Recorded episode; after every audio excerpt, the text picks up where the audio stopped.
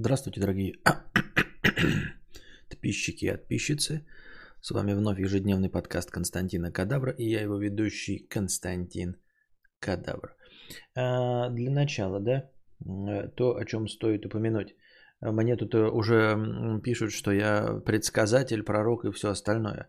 А, во-первых, я сказал про Эдварда Билла в сегодняшнем утреннем подкасте вообще совершенно другое. По совершенно другому поводу – и поскольку он... А...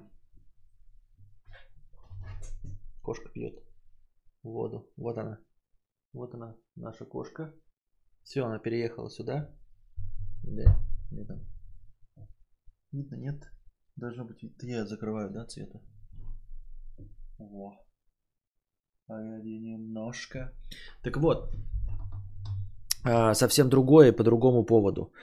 Это во-первых. Во-вторых, Эдварду Биллу ничего не будет. Потому что, эм, ну, во-первых, э, все эти э, инсинуации э, про э, то, что он был за рулем, это не доказано, э, никем не подтверждено, э, ничего из этого пока еще не следует. Во-первых. Во-вторых, э, как, какие-то новости, непонятно какие, говорят о том, что он был трезвый, а это, соответственно, вины на нем никакой нет. В общем, вы понимаете, что превышение скорости – это, в общем-то, повод для штрафа. вот. Э, авария, которая произошла, это чистой воды случайность. И наше законодательство а, впервые привлеченного человека никогда за такое не посадит. Тем более, что анализ крови показал, что он абсолютно трезвый. То есть отягчающих обстоятельств никаких нет. Это просто авария. Штрафы это штрафы. У нас, как-то, понимаете, не пересекается. У нас нет там законов РИКО по мафии, когда ты просто там проходишь как знакомый мафиози и присаживаешься в тюрячку хотя тебя ни разу не садили. У нас ничего подобного нет. Есть какие-то там, опять-таки, недоказанные неоплаченные штрафы. Ну, неоплаченные штрафы будут оплачены. Все. А дальше есть... Куда убежал? Дальше есть авария.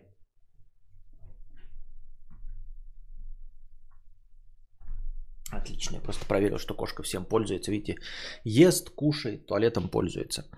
А, и есть э, авария, и есть неоплаченные штрафы, которые никак друг с другом не связаны. У нас э, количество неоплаченных штрафов, превышение скорости никак не влияет на э, этот на приговор. Понимаете? Я даже не уверен, что это где-то вообще в, в каких-то странах влияет. То есть это не является ни отягчающим обстоятельством, ни как-то не помножает, не делает какой-то коэффициент. И, и одно из другого не следует. У нас есть вот алкогольное опьянение, это отягчающее. Все. Все остальное э, таковым не является. То есть, например, э, но у нас чуть ли угрозы убийством и убийство никак не связаны. Понимаете? Э, то есть, э, если человек там э, нарушает правила по жизни, да, но э, попадается на каком-нибудь воровстве, его никто не, не скажет, что он преступник. То есть э, э, человека, который, у которого вся страница будет в АУЕ, про то, что он вор, про то, что он готов убивать, мочить и все остальное, это не будет никак влиять на то, что он э, украдет козу. То есть, по идее, суд должен был бы принять во внимание все это и понять, что это злостный преступник. И, скорее всего, он это совершил сознательно, но это не будет приниматься во внимание. Поэтому здесь точности также. Превышение скорости не будут приниматься во внимание. Это отдельные штрафы, это административные правонарушения. А убийство по неосторожности, это если оно будет, а будем надеяться, что оно не будет, держим скрестя пальчики. Вот. И, естественно, никаких не может быть э, типа злорадств и всего остального, потому что ну, типа, пострадала-то женщина. Понимаете? Какие могут быть злорадства и радости, если пострадала женщина? Вообще ни при чем абсолютно. Да и все остальные автомобилисты здесь были ни при чем.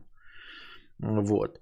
А с Эдвардом Биллом все нормально. Он прекрасно выглядит, э, здоров, вылез из машины своим ходом, отвечал там что-то журналистам, стоял на своих ногах, все ждал. А что из этой аварии следует? Э, охуительная тачка, блядь. Audi Avant RS6, это, блядь, тачка огонь. Размотал 4 машины, а, судя по всему, Volkswagen какой-то чуть ли не Polo или Golf какой-то размотал настолько, что женщина в реанимации, а он спокойно своим входом а, вылазит либо с водительского сидения, либо с, с э, сидения пассажиром, и неизвестно еще кто владелец, да, тем не менее, это просто, блядь, это охуительная машина. Я ебал в рот. Ну, ну просто тут моих слов нет. Это низкий поклон. Это э, куча видосов с разных камер. Вылетел навстречку. Вылетел навстречку, понимаете? На большой скорости навстречку. Э, в четыре автомобиля въебался. Один размотал вообще жестко. Один вообще жестко размотал, и он выходит либо, ну то есть точно с переднего сидения, либо с водительского, либо с пассажирского, выходит своим ходом, разговаривает адекватно абсолютно. У него ни крови, ни синяков на лице нет. У как минимум человека, сидящего в машине, понимаете? Мы не знаем ничего, доказательств никаких нет. Ну, блядь, это мой поклон, блядь, это будьте здрасте. Я знал про эту машину, что это какая-то мощнейшая. Там э, где-то нарезка из ТикТока, что у нее 480 лошадиных сил. Это такая гробовозка ублюдочная на самом деле. Я видел про нее ролик давным-давно. Это культовая тачка среди э, стритсракеров. Несмотря на то, что это универсал, понимаете? А, еще с горем пополам миришься с э, хэтчбэк, хэтчбэками, да, но универсал это просто, блядь, гроб. Ну, то есть это катафалк, вот как, э, если вы не представляете себе, э, что такое универсал, это вот Волга, помните катафалк, когда зад такой здоровый, висящий, вот здоровый висящий зад.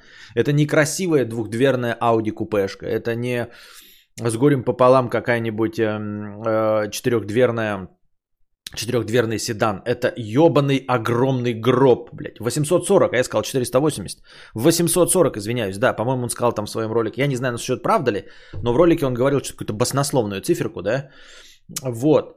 И это известно про эту машину, это культовая машина для стритсракеров, она там что-то охуить как вылезает откуда невозможно по своей проходимости. Ну, потому что у нее такая развесовка еще, судя по всему, да, то есть э, зад тяжелый и плюс еще и задний привод есть наверняка, да, если, ну, или, или полный привод.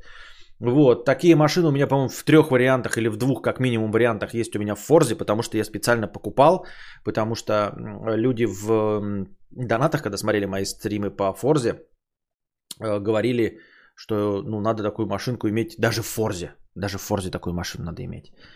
Вот, это маш... как машина называется? Audi э, Avant RS6. Audi Avant. Ну, я не, вот там слова могут быть в разном порядке написаны, я просто не в курсе, я в машинах не шарю. Но это настолько, вы представляете, что если я запомнил хотя бы в разном порядке наименование машины, это очень хороший показатель. Я э, раз-два я обчелся, знаю настоящих машин. Я вот Maserati Ducati Colt знаю, понимаете, да? Lamborghini Diablo полное название. Вот. А так, чтобы я модель полностью знал, это редчайший случай. Вот. Audi Avant RS6. Вот. И, и все. И у меня эта машина есть. У меня есть машина, по-моему, даже двух разных годов в Форзе. Она чуть-чуть по-разному выглядит. RS6 Avant вот пишет. Все-таки в таком порядке, да? Audi RS6 Avant, говорящая голова пишет. И вот, какая-то бомбическая тачка, если есть бабосы, да, и вы хотите э, вот прям срать на улице, то это прям да. Ну, я имею в виду срать по дороге. Она какая-то ололо. Можете посмотреть, эм, есть отдельные ролики по нее по-любому, потому что я сам про нее отдельные ролики видел. У меня товарищ живут с Украины, год или два назад рекламировал, говорил, что какая-то бомбическая тачка, и я после этого запомнил ее. И вот она у меня в Форзе есть. Ну и ну, то есть по части мощности, управляемости, гоночности, это понятно, мы верим в нее. А, но кто бы мог подумать, что она еще настолько безопасная. Вы видели фотографии, да, то есть передок смят, но он как бы не в говно. Это не полнейшая гармошка. Это как бы, да, смято, ок. Но самое главное мое почтение это стоящий на ногах после такой аварии человек, сидящий на переднем сиденье. Это просто я снимаю шляпу, как э, Никита Михалков. Вот, поэтому после таких аварий, вот как посмотришь на Ефремова, да, думаешь, блядь, джип, после Ефремова поверил в джип Гранд Чироки. После Эдварда Билла поверил э, в Audi Avant RS6. И вот такой думаешь, э, э, шутки шутками, теории заговорами, теории заговорами.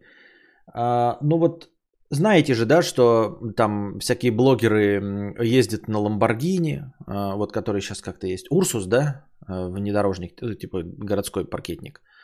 Вот. И что-то сжигал кто-то какой-то автомобиль. И такой думаешь, ну типа вообще, если, как нам показывают в э, сериалах э, вроде Черного зеркала э, или э, робот, говоря про то, что корпорации это прям злые гении, такие, а чё, ну, если они действительно такие злые, злые гении, почему бы не покупить вот машину и не показать, как она в аварии себя ведет? Вот мы же протесты никто не смотрит. Вот тесты на автомобиле никто не смотрит по безопасности, да? Ну а вот сейчас вот я э, на своих стримах во время аварии эм, Ефремова как минимум в трех стримах сказал, что джип Grand Cherokee э, это охуеть какой безопасный автомобиль, который въебался в газель. И вот сейчас я буду несколько стримов э, на игровых, на Форзе буду припоминать об этом э, не единожды. Сколько еще людей скажут об этом в интернете. Вот, то есть э, вины как бы самого Ауди никакой нет. Сидел какой-то, ну, дурачок за рулем, да? Но все увидели, насколько эта тачка безопасна. Вылетающий на встречную полосу 840-сильный автомобиль с превышением скорости э, ебет 4 тачки, одну разматывает, и из нее с переднего сидения выходит человек в сознании, разговаривает, и у него все хорошо. Тебе нравится машина в кузове универсал? Нет, мне не нравится. Я и хэтчбеки-то терпеть не могу, если честно. Сколько сил? 840. Да, да, друже, 800. Я не знаю, правда это или нет. Я просто в одной из новостей, э, там этот ТикТок есть, где он хвастается этой машиной. Сам Эдвард Билл сидит и хвастается этой машиной. И он говорит 840 сил. Но это какие-то, блядь, это какая-то фантастика. Для меня, ну то есть предел мечтаний моих, это вот какие-то 220-230 сил – на форсированном э, Volkswagen э, Golf GTI. Ну, понятно, что маленькая, да, GTI, ну вот какие-то вот 220-230 сил. Не потому что, что мне жалко денег за 350 сил, но просто мне кажется, что у меня сейчас 105 сил, да, в машине. И мне хватает. Ну, как бы, как, типа, блядь, Ларгусы я уделываю, да, на старте. Еще чуть-чуть помощнее, чтобы в горочку обходить едущие 100 км в час фуры. И то не по встречке обходить, а вот а, а, опережать. Вот. Все. И я такой думаю, блядь, 105, ну в два раза увеличим мощность, ну будет 210. Ну давай еще накинем для охуительности 230. 350 это для меня все. Это 350 это я себе почему-то, да, я представляю. Ламборджини, вот, блядь, э, Дукати Куколт, блядь, вот это 350. 480 это когда я оговорился вместо 840 480. Это просто нереал. Это, блядь, это Доминик Торетто на какой-то пуле, блядь, летит. 840 это что вообще? Это куда? Ну, то есть, я просто не представляю. Я как эм, со своими 105 силами он нормально. Вот мне, мне нравится, как реагирует с моих 100, 105-сильный автомобиль. То есть, как бы, я понимаю, о чем говорит дружи, когда говорит, мне нужен э, э, какой-то джип Grand Cherokee, который э, должен беспроблемно нас, э, кучу людей со съемочной аппаратурой, э, объехать э, по встречке, когда мы едем на дачу. Вот. И нужно 350 сил. Ну, потому что джип большой, да, безопасный. И его надо вытащить. Помимо того, что люди в нем сидят, надо еще сам джип тащить, потому что он тяжелый. Да? Я понимаю, да, окей, 350 сил. Но это для меня дохуя. Но я такой, ну окей, это тяжелый джип, хуй бы с ним. Хуй бы с ним. Вот. Э, и то понимаю, что это будет какая-то пуля. 480 это какая-то за предел. А я попутал цифры. Я переставил 480 вместо 840.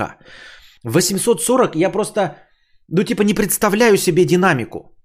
Я не представляю себе, что я получу за 840 сил. Я играю в Форзу, когда на старых каких-то э, Ламборджини нажимаешь газ, и ты прямо просто ехать не можешь. Вот просто стоишь, ты газ нажал, и тебя на пустом месте, колеса прямо, и тебя вот так вот начинает вертеть. Ну, потому что, блядь, машина настолько мощная, настолько легкая, что ее просто начинает хуевертить на пустом месте. Ты даже тронуться нормально не можешь на полном газе. Ты просто без, э, без ручника, без ничего нажимаешь газ, и у тебя начинается дрифт на пустом месте. Вот. У моего знакомого купешка с 249. Это прям довольно... Я подозреваю, что это пиздец как быстро. Вот. И я говорю, что 840 сил, я просто, я не говорю, что это кому-то нужно, не нужно, я просто не знаю, что из этого получится, что это за динамика, что это за фантастика, куда двигаться, типа, ну, как, что происходит в этот момент. Типа, когда я нажимаю, у меня что? У меня типа кал выдавливается из пуза, у меня просто вот, блядь, законы физики начинаются, и у меня кал размазывается по, по, по сидушке. Чешо.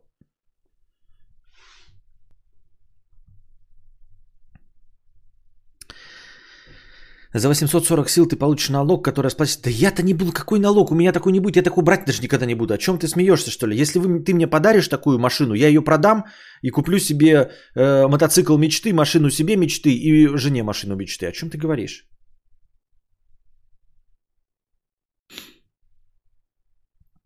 Больше 400, наверное, даже тяжело зацепиться. А, ну, так и я говорю, она типа этот э, универсал. Есть подозрение, что она тяжелая, блядь. Возможно, у нее зад прям придавлен изрядно из-за того, что она универсал.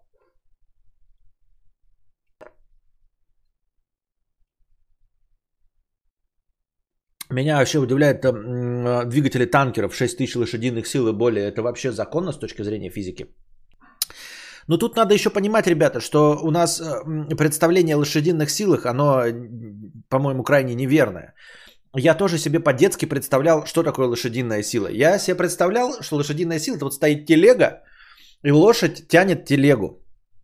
И вот лошадь с какой силой, ну типа лошадь же сильная, и насколько ее представить? Вот она тянет телегу с сеном, с дедом сидящим, с дояркой, с титьками, да? И они едут, блядь, э, даже не с сеном, а с этими, с тыквами. Вот, блядь, полная телега тыкв. Доярка с титьками. Да, все как мы любим, толстожопая. Дед сухой, как я буду, но только если высохну. Все. И мы едем на торговать. Это одна лошадиная сила. я такой думаю, это пиздец какая сильная лошадь. То есть 100 лошадиных сил, это вот, ну типа, блядь, 100 лошадей, если их возможно физически поставить, их привязать вот как тройка, только 100 лошадиных сил. У всех лагать начало. Ребята, это качается Outriders. Outriders в геймпассе вышел э, новый Егора. Я ее поставил качаться, так что извиняйте. Главное, что звук идет. А, ну что, мне на паузу ставить? Будь настроение больше полутора тысяч, поставлю на паузу скачку. А так, вы сейчас все равно кончится настроение. Вот. И, значит, что? 100 лошадей и они все привязаны, и я такой думаю, ну пиздец, если эти 100 лошадей будут тянуть э, телегу с дояркой, ну, понятное дело, что они не покажут какую-то скорость, да, но им пиздец как будет легко, телега просто будет лететь вообще, просто лететь будет телега.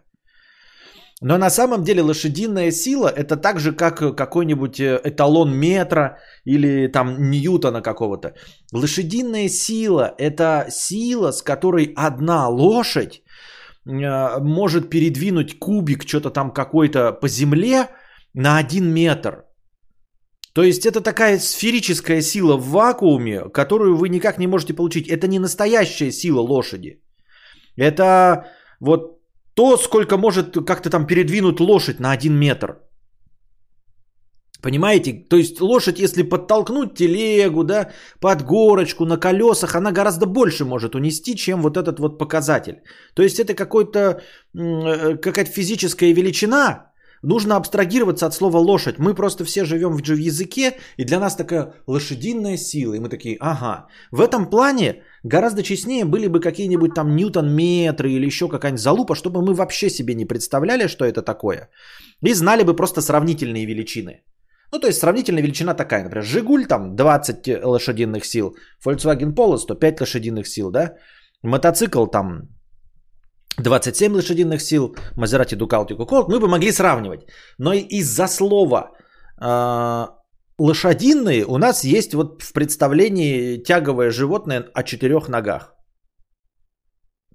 Я слышал лошади больше 10 лошадиных сил. Вот, нахлебник пишет. Я такого не слышал, но если кто-то найдет что-то похожее описание, я бы прочитал про это. Потому что да, вот что-то такое, что настоящая лошадь это не, не в лошадиных силах автомобильных, это гораздо больше. Не, мужик, не только звук. Видос в WhatsApp смотри.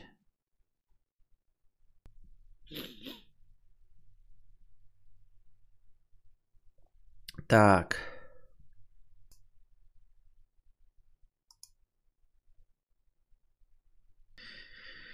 Так.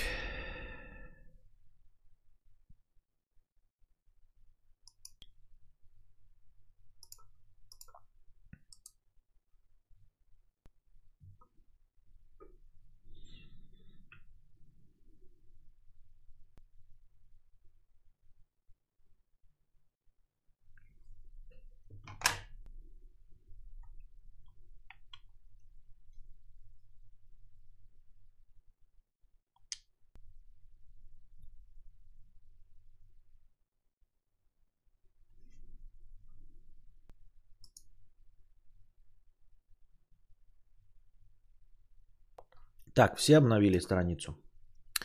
Я поставил на паузу. Ну, конечно, пару человек забанил, которые такие, ой, и все, терпеть невозможно, я ухожу. Ну, уходи.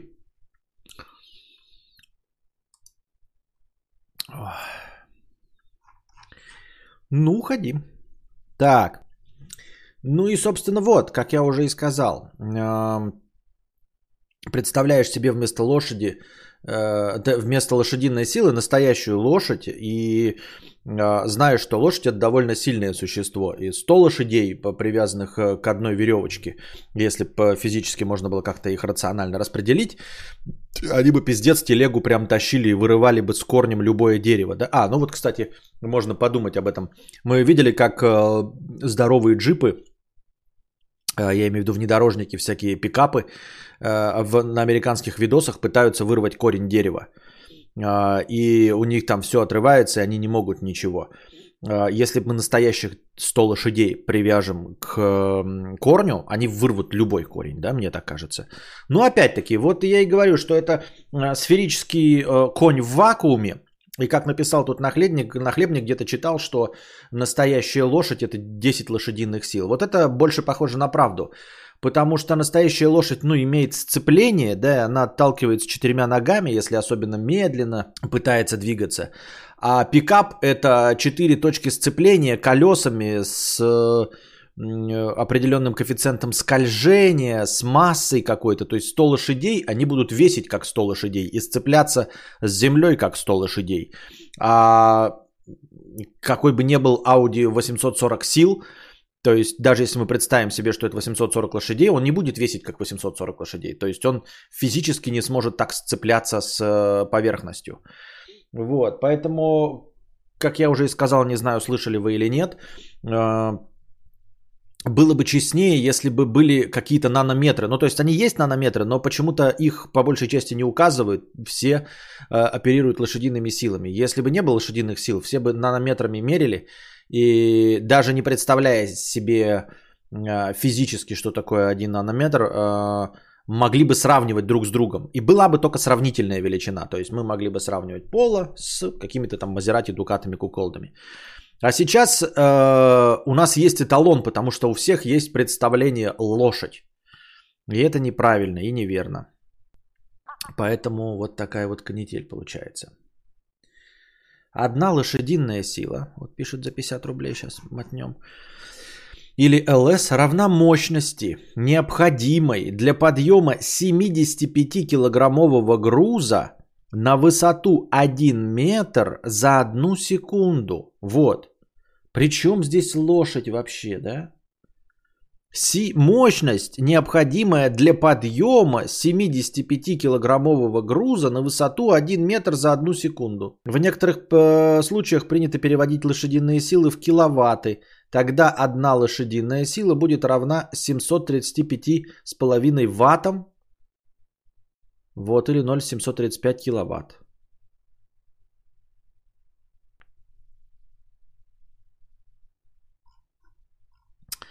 Такие вот дела. Так, вчера у нас была простыня текста от Дружит за 997 рублей, а я ее профукал. Ну, то есть 997 рублей она должна была быть внеочередной, а я вчера вообще ее не прочитал. Не то, что за без очереди, а вообще не прочитал. Итак, наша постоянная рубрика «Что дружит беси». Вот что хуйня. Кстати, забавный момент в догонку про прошлый донат о стеснении и стыде. Бесит, что большая часть родителей, похоже, ожидают, что в 18-20 лет их сын-дочь пойдут в комнату, совьют из своих слюней кокон вокруг себя, а через 12 часов проснутся уже бабочками с крыльями. То есть вдруг за 3-4 года каким-то хером из тебя хотят получить человека, на которого тебя не воспитывали на которого не воспитывали, сказал как боженька. Ну ты пал. Ты, наверное, как владелец ребенка об этом тоже задумался. Владелец ребенка. Да-да-да. Похожая мысль сегодня... Мыс... Похожая мысль э, я сегодня формулировать не силен. Не, нормально, владелец ребенка. А как еще? Ответственный квартиросъемщик. Например, как ты и сказал вчера, в 18 не смей гулять с мальчиками как шалава, шалашовка. Не дай бог увижу, что сосешься с этим Васькой со двора, все соседи подумают, что ты потаскуха. Спустя 4 года, слушай, а где внуки ебать? А чё ты в старых девках? У Машки уже второй на подходе, вон пузатая ходит. Ты давай там уже себе найди кого-нибудь.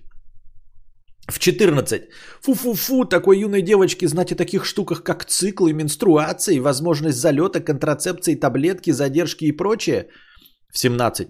В смысле сходили с ним на синовал и нет месячных уже 5 недель? В смысле? Ты чё, дура совсем? В 14. Господи, Николай, да зачем нашему сыну все эти мордобития? Ему еще по голове настучат, лучше в ум вкладывать. Пускай лучше для физического развития на фехтование ходит, или, не знаю, на пение, или в книжный клуб с шахматами. В 19. Получается, они просто подошли, толкнули тебя и увели твою девушку, с которой ты гулял, ты совсем тряпка. Николай, ты посмотри, кого ты воспитал. А, это, кстати, вот про предыдущие, да, девочкой. И в этом плане, мне кажется, раньше, до э, революции, было все нормально. А, вообще никаких претензий к детям не было. Ну, типа, нагуляла, вырастим. Вот почему-то у меня такое представление. Особенно если говорить о 96% населения. Не о каких-то там Аннах Каренинах, да, э, и прочих... Э, гордостях и предубеждения, когда обязательно должна быть в браке и все остальное. Но это же, понимаете, 0,1% от общего количества людей на Земле. Все остальные же крестьяне не, не, не, неграмотные. И вообще ни для кого проблемой не было дети. Тем более дети так умирали легко, а, и все радовались, типа, ну, один родился, плюс еще один, плюс еще один, какая-то часть помрет, кто-то вырастет. Не было никакой проблемы от того, что она пошла на синовал и нагуляла себе в пузо. Ну, типа, хорошо, если женится, вообще хорошо будет. А если нет, ну, нормально. Будем жить, прокормим, ёптать. Прокормим, ёптать. А сейчас, ага, сначала тебя э, делают из тебя целочку, припевочку мальчика, а потом ждут, где внуки и почему ты в доту играешь. В 16. Ваше поколение совсем прогнило. Только о деньгах и думаете. Мы в твоем возрасте мечтали в космос летать, планеты новые открывать, вакцины делать. А у вас Моргенштерны, бабы, цепи, бабки, бабки, бабки. Смотреть противно. В 24. Ой, Люська, тебе-то повезло, твой-то сынок тебе помогает. А мы как нищие на пенсии живем, на лекарства не хватает. Наш опездал вторую докторскую защищает, как школьник-переросток. Вечный студент, господи, прости. Пошел бы хоть копейку заработал. Да-да-да, еще этот, э, говорят тоже, ну, типа, деньги, э, нет никаких принципов, а, а для э, своего сыночка, и в том числе и для дочки, и для сыночка, хотят богатого э, и расторопного какого-нибудь мужа или жену, предпринимательку. В 15. В смысле спорил с учителем? Ты, э, спро... ты спорить еще не дорос. Спорилка не выросла еще. Спорить будешь, когда вырастешь. 21. Я же сказала оплатить пойти квартиру. Ты постеснялся спросить, кто в очереди последний? Да что с тобой такое? А вот это вот да, это уже, задев... это уже по-больному. Да-да-да, когда ты слово сказать не имеешь права взрослому человеку, потому что ты щенок, вообще ничего не имеешь права сказать. Когда взрослые разговаривают, пасть открывать не можешь. А, не поспорить со взрослым ни, ни, ни, ничего не можешь. А потом, а как же я вырос, вырастил такого несамостоятельного? Ты сходил? Да, сходил. И что? Ну там в очереди мимо меня все проходили. Как же ты таким чертом помоечным терпилоидом вырос, что в очереди никому не сказал, все без очереди шли. Так мне же ничего нельзя было взрослым сказать всю мою жизнь. А теперь оказывается, что я двух слов связать не могу, там ни за квартиру заплатить, ни в налоговую сходить, э, ни в поликлинику. Потому что... Мне же нельзя было всю жизнь взрослым сказать. А я встречал, между прочим, людей, которые, знаете, там типа, э, над которыми, знаете, дети смеялись. Вот у них такой наглый ребенок, мы там что-то разговариваем о политике, да, э, ну типа отслеживаешь это разговоры. У них такой наглый сын, мы о политике разговариваем, а он такая шмакодявка, 8 лет, и свое мнение говорит. Мы, значит, что-то взрослые обсуждаем, а он такой, Ельцин плохой, или там, блядь, Гайдар плохой да, говно вонючее, и она его не затыкает, вы прикиньте. Она ему ни слова не сказала, маленький, в разговоры взрослых встревать. Что он понимает про Ельцина и Гайдара? Кто такой? Она ему наговорила, а он, блядь, еще это пасть разевает. Сейчас это предприниматель, вот этот, э, ну вот это я вам не назову, кто это, да? Ну, предприниматель э, на моей родине, зарабатывающий деньги, хороший очень, ну понятно, блядь, ну, непонятно, предприниматель само по себе ничего не говорит. Но, в общем, очень успешный предприниматель. Тот, которого я помню по разговорам в 8 лет, встревал в разговоры взрослых э, и говорил там что-то про Ленина, о, про Ельцина и Гайдара. Вот. Э, но сейчас он э, сын маминой подруги. Вот ты посмотри, это... Ну, мои родители так не говорят, потому что они не верят, они у меня коммунисты, они думают, что, типа, э, нет хуже э, человека, чем богач. Вот. Лучше будь гомосеком, блядь, оппозиционером. Лучше в очков подворот не давай, чем предприниматель, потому что заработать в России честным трудом невозможно, только воровством и убийствами. Поэтому иди в свою комнату, тут взрослые разговаривают.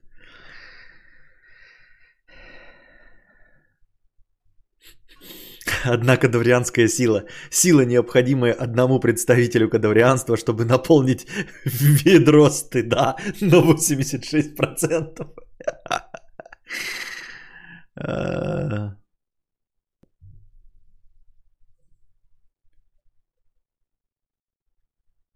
Всегда искренне удивлялся в школе тому, что все взрослые порицали за то, что отвечал учителям по факту без переговариваний – и чаще всего ставил учителя на место. Всегда найдет ответ, говорили. Да, это же прекрасное свойство. Почему? Это, вот, э, так дело-то не в том, а, а дело в лицемерии же. В лицемерии. Я ж понимаю, если бы вы хотите вырастить воздушного одуванчика, да, и вот ему ничего нельзя сказать, и потом вы его всю жизнь оберегаете, оставляете ему миллионы долларов, Оставляете ему э, финансового управляющего. И вот он такой воздушный ходит, блядь, в сарафане по своим землям, гектарам. Ничего не делает. Тяжелее рюмки ничего не поднимает. Никакие налоги никогда не платил. И не знает, что такое ЖКХ. Все хорошо. А то получается, что сначала вы в ребенке хотите видеть одно, э, а ребенок это база для взрослого человека. А во взрослом человеке вы хотите видеть акулу бизнеса. И как-то непонятно, почему у тебя в детстве хотят, чтобы ты стал космонавтом. Хотят, чтобы ты хотел стать космонавтом или фермером. А во взрослом ждут, что ты будешь акулой бизнеса. Как так получается-то? И поэтому получается, что люди получаются, когда последовательные личности. Когда вот два художника нищих ростит ребенка художника, и он вырастает художником. Получается цельная последовательная личность. Или когда какой-нибудь, блядь, Генри Форд растит своего внука Генри Форда, младшего, который, блядь, самому э, дед при смерти просит стакан воды, он ему за 5 центов продает этот стакан воды э, деду. Акула бизнеса в 5 лет и в 25 лет он акула бизнеса. Все последовательно. А мы с вами поколение тех, кого э, хотят, чтобы мы были космонавты, чтобы мы хотели быть космонавтами, не были космонавтами, а хотят, чтобы мы хотели быть космонавтами, а во взрослом хотят, чтобы мы зарабатывали триллионы долларов.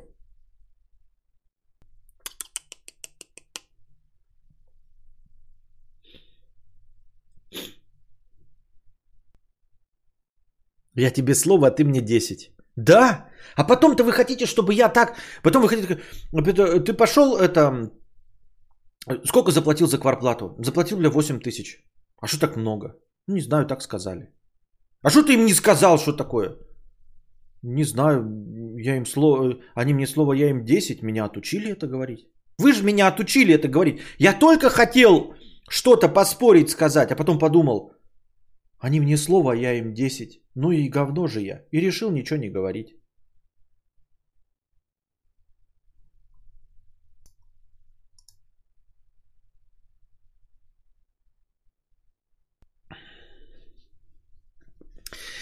Итак, в десятках областей, если бы требования не менялись, классно было бы, но получается, что воспитывают так, а потом в какой-то момент за день, месяц, год ты должен преобразиться, раскрыться, поменяться и стать нормальным человеком. Каким раком-то? Каким образом, если вчера ты ссался поспорить с учителем, то через несколько лет вдруг должен настаивать на повышении, стоя перед боссом?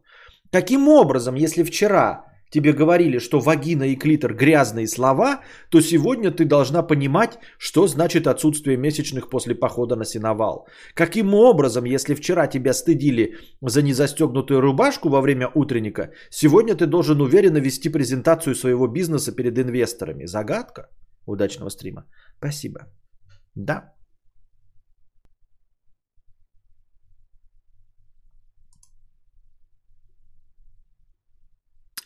Все, что пытаются сделать родители, так сказать, воспитывая, кастрировать в разных областях. Твоя же задача стать собственником себя. Это невозможно, это тупиковая ветвь.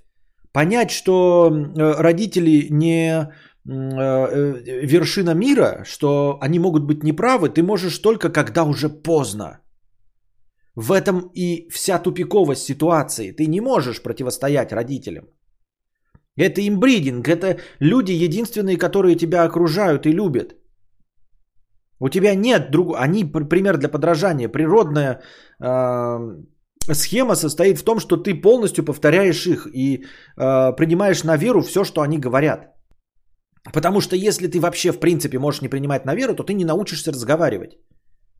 Понимаешь, если бы не было э, механизма, при котором ребенок абсолютно полностью на 146% доверял бы родителям, он бы разговаривать не научился. Потому что он бы мычал, ему говорили стакан, а он такой, а схуяли стакан? Может, я кого-то еще послушаю? Другого никого нет. И все, и ты не научишься говорить стакан. Только полное доверие. А полное доверие это значит, ну, принимать на веру все, что они говорят. В том числе принимать систему ценностей.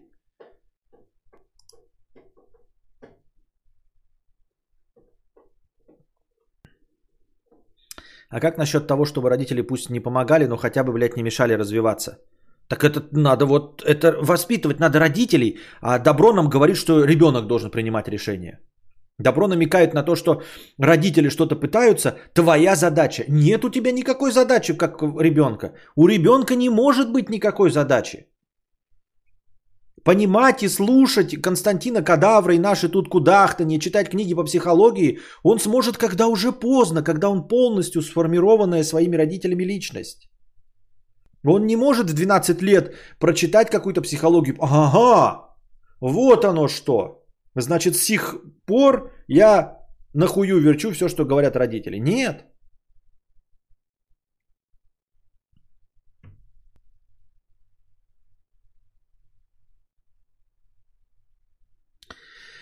Мне всегда говорили, вот вырастешь, и тогда будешь пререкаться. Ну вот я выросла, где теперь научиться стоять в очереди в туалет, а не уходить от стыда на другой этаж? Теперь-то уже говорю, да, база создана, можно, но это всегда перемалывание самого себя. Всегда перемалывание. Потому что э, у тебя на корке-то вы, в, выжжено выжигателем э, совершенно другое. Так, на чем мы закончили? По донатам я не Пам-пам.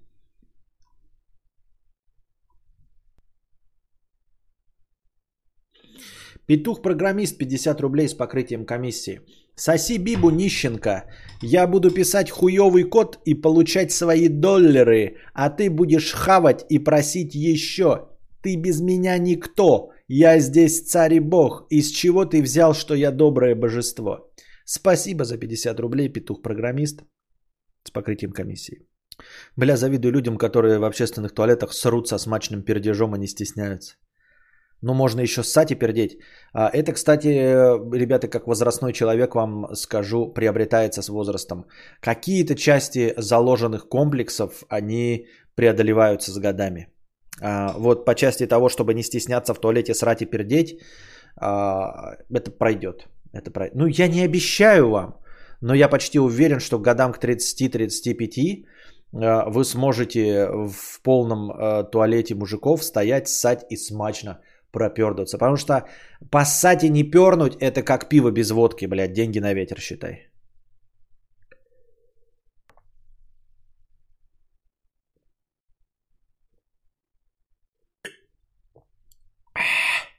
Хорошо.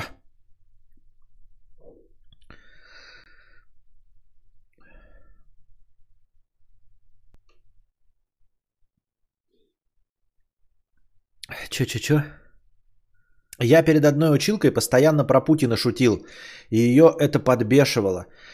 Один раз после контрольной, эм, по которой я получил 5, она мне говорит, скажи, Путин мой президент, и поставлю твою пятерку. Но я и сказал, доктрина Маргана у меня в крови, видимо. Да, это ты абсолютно правильно поступил.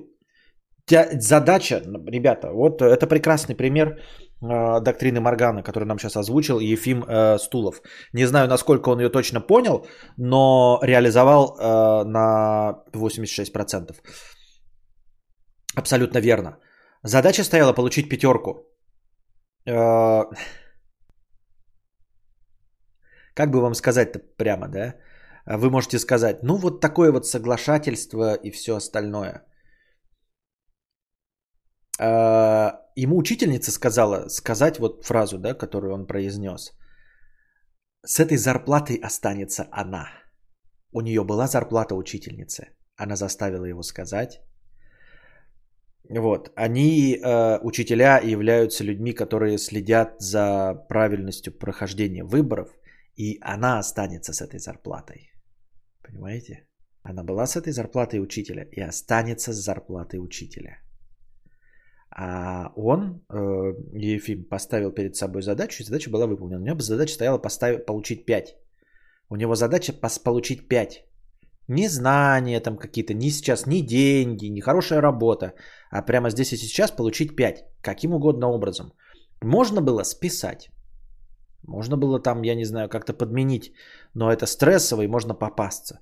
А он вместо этого решил все задачи и последовало требование произнести фразу. Он произнес – он-то произнес всего лишь. В его голове ничего не поменялось. Он просто произнес. В его голове ничего не поменялось. А вот она будет жить с той зарплатой, которую заслуживает.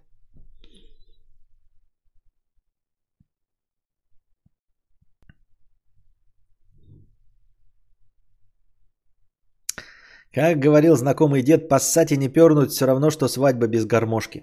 Тоже неплохо, тоже неплохо.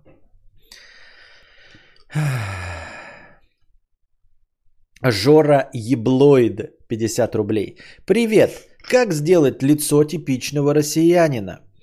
А, улыбок ноль, а, большой, одет как черт. Все равно бывают ситуации, когда меня доебывают люди на улице. Вечером хожу только по центру, где камеры и магазы. И все равно пару дней назад приставал и шел сзади какой-то пьяный петух.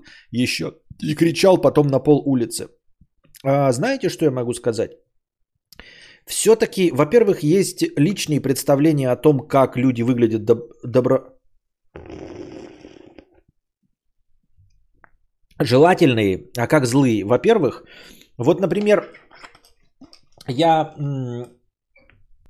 когда по телевизору смотришь, когда говорят про лицо с какой-нибудь там преступной наружностью, я по большей части смотрю и думаю, ну это не преступная наружность. Ну, неприступная наружность вообще совершенно. То есть я не верю, что это уголовник. А есть люди, которых смотришь и думаешь, блядь, надо обходить стороной, это уголовник. И при этом все остальные говорят, человек харизматичный, вот, приятный и все остальное. Ну, например, вот считается, что Винсан Кассель симпатичный мужчина. Сейчас все женщины скажут, симпатичный мужчина, красавец. И часть из мужиков скажут, ну да, харизматичный, я бы хотел быть таким. Блять, вот это пиздец уголовник. Это просто вот Винсан Кассель, это я себе представляю как ЗК, самый, короче, загнивший три ходки, сидит туберкулезник. Вот это Винсан Кассель. Это по мне так выглядит. Если я увижу Винсана Касселя, блядь, идущего на меня где-нибудь в торговом центре, я нахуй съебусь. Просто, блядь. Ну, обойду стороной человека с лицом Винсана Касселя. Это раз. Например, еще говорят, помните, улица разбитых фонарей, Дукалис. Он там в некоторых даже сюжетах э, играл э, подставного э, бандита под прикрытием, якобы, потому что у него самое уголовное лицо. Типа ряха здоровая, блядь, выглядит как бандос. Серьезно? И это обыгрывалось в нескольких сериях. И даже потом в каком-то интервью Дукалис говорил, что до того, как он стал сниматься, а, его воспринимали скорее как бандита. Вот, и он скорее мог бы сыграть бандита в кино, но вот повезло стать ментом. Говорит Дукалис, я на него смотрю, блядь, ну это ж медвежонок, ёптать, блядь. Я бы ему доверил э, детей в детсаду э, воспитывать. Ну, блядь, нянечкой быть. Вот лицо Дукалиса, я вот ну, это лицо человека, которому можно доверить детей, чтобы он воспитывал, э, был воспиталкой. Стопудово. Мопсик, да, мопсик. И говорю, это не случайно, не раз. Это в сериале несколько раз выставляли как э, лицо прожженное бандитское. И в интервью потом рассказывали, что вот у него бандитская харя. Дукалис няша. И это не по мимасику. Он реально няша. Реально няша. Вот. Э, идешь такое, у него лицо, ну вылитый Андрей, переходишь быстрым шагом на другую сторону улицы. 29 лет выгляжу на 22, на 185-100 килограмм. Просто плотный, ни пузо, ни подбородка. На, видок, э, на вид, на лицо все дают 20 лет. Ну вот, и еще э, стандартные вот эти юморески на пикабу, да. Значит, я иду, и такой, блядь, 120 килограмм веса, 190 с бородой, мужик, и там какая-нибудь история с ним происходит, да? Э, столько на пикабу, блядь, оказывается, ну ты такой думаю, блядь, сейчас, подождите, я сформирую мысль, сформулирую мысль нормально. На пикабу истории о том, как с вот этими мужчинами брутальными происходит что-то такое э, нормальное, чуть ли не женственное, да? Или даже детское. А я значит, в кожанке с бородой, 190 сантиметров роста, значит, 120 килограмм. Я видел таких, блядь, бородачей. Я видел таких бородачей, блядь, их столько много. И вот тот факт, что ты рассказываешь эту историю на пикабу, и ты настолько умственно отсталый, что эта история кажется тебе забавной, я представляю, что ты, блядь, местный дурачок с хуевыми старперскими анекдотами – я вот этих бородачей просто везде. Вот этих в кожанках, особенно, знаете, на дорогих мотоциклах. На здоровенных таких дорогих мотоциклах. С пузиками такие, да. Они думают, что они выглядят как дети анархии, блядь. Как ангелы ада. А на самом деле, блядь, это медвежата. Я бы вместе с ними в кроватку лег, блядь, и не боялся. Мне хочется этих здоровых бородатых мужиков мороженкой угостить, не пивом. Я на телок смотрю такой, думаешь, блядь, я хочу тебе пивом угостить и пойдем за гаражами сосаться. А смотрю на этих бородачей, который такой, блядь, он такой идет и думает, что никакая история мужская, ой, женская с ним произойти не может. Он весь такой, у него не выбритые виски, не, не боже упаси, никаких шрамов, тут вот этой хуеты нет, ничего. Он такой, блядь, идиот, ебать тебя в хуй, в кожанке нахуй. Действительно 190. Я такой смотрю, ну какое тебе пиво, ёб ты мать. Пойдем я тебе чупа-чупсов куплю, блядь, 10 штук. И может быть мороженым в Baskin Robbins угощу. Посидим с тобой, поговорим, блядь, про покемонов, я не знаю. Поиграем на Nintendo Switch Pro вместе. Пойдем эти пирожным им угощу. Я угощу, не надо платить. Я же вижу, какой ты, блядь, мужчинка. Я не хочу. Я не хочу, чтобы... Я не хочу, чтобы мой партнер за себя платил. Здесь в наших отношениях с тобой бородатый 195-сантиметровый мужчина 120 килограмм ростом с бородой. В наших отношениях партнерских я не хочу, чтобы мой партнер за себя платил. Я мужчина, я могу угостить своего партнера бородатого пироженкой. И вот эти, блядь, и все, и рассказы. О, вот и сейчас вы пишете. Я здоровый, блядь. Ну, ухожу, и меня там не... Ну, ну, давайте, я не знаю насколько. Вы не оскорбляйтесь, дорогие ребята. Но с чего вы взяли, что ваш вес, наличие бороды или 190 килограмм э, роста делают вас э, злым человеком? Делают вас человеком, на, э, ну, которому сложно подойти. Вот какая часть из вас может мне в личку написать по личному вопросу? Какая часть из телочек может мне э, написать привет и познакомимся или послать нюдесы? Никто мне в личку не пишет. Не то чтобы я страшный человек.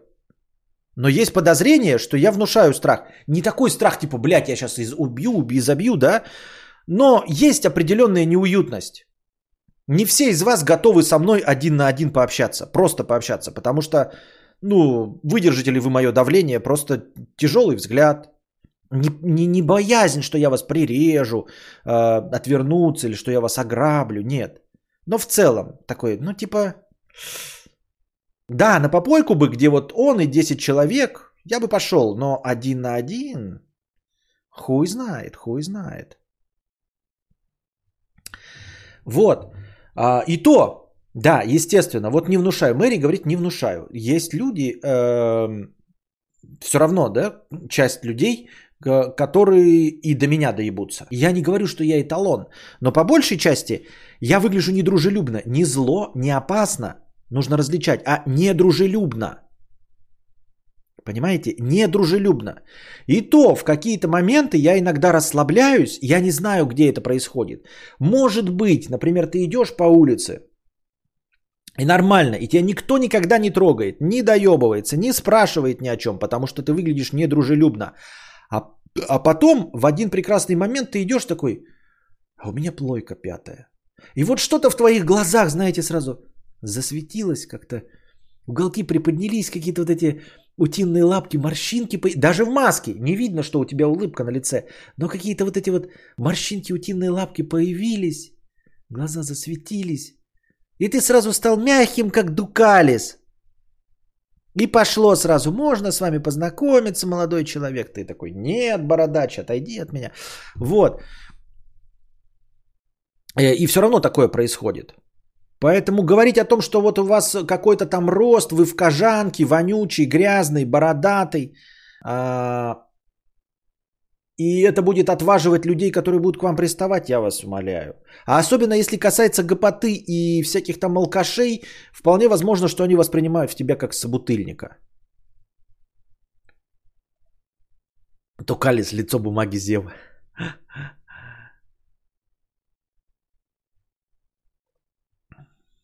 Так человека с комплекцией Антона Власова меньше хочется угрохать, чем дрыща. Да мы не говорим про угрохивание, да?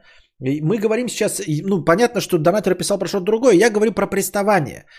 Про приставание типа поговорить. Вот людям не хватает общения, и они в общественном транспорте выбирают, кому присесть, и приседут тебе на ухо. И это не про опасность, а про дружелюбность. Вот как ты смотришь на красивую телку какую-нибудь, да, а, и к одной можешь подойти, а к другой не можешь. Не потому, что она Галь Гадот. У Галь Гадот-то как раз таки скорее всего подходит, потому что у нее светящееся лицо, дружелюбное. Она там э, ходит, блядь. Как посмотришь на этих, на видосах, она все время улыбится. А в кино она не улыбится. А в жизни она постоянно улыбается.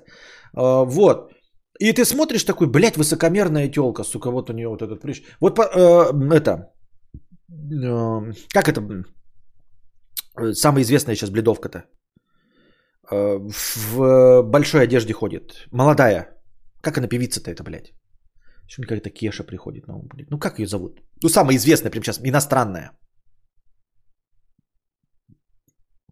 Вот, ну сейчас вы вспомните, у нее все время, да, Билли Айлиш, у нее все время э, э, глаз умотанный. Вы знаете, да, что такое старые добрые из 90-х? Умотанный шар.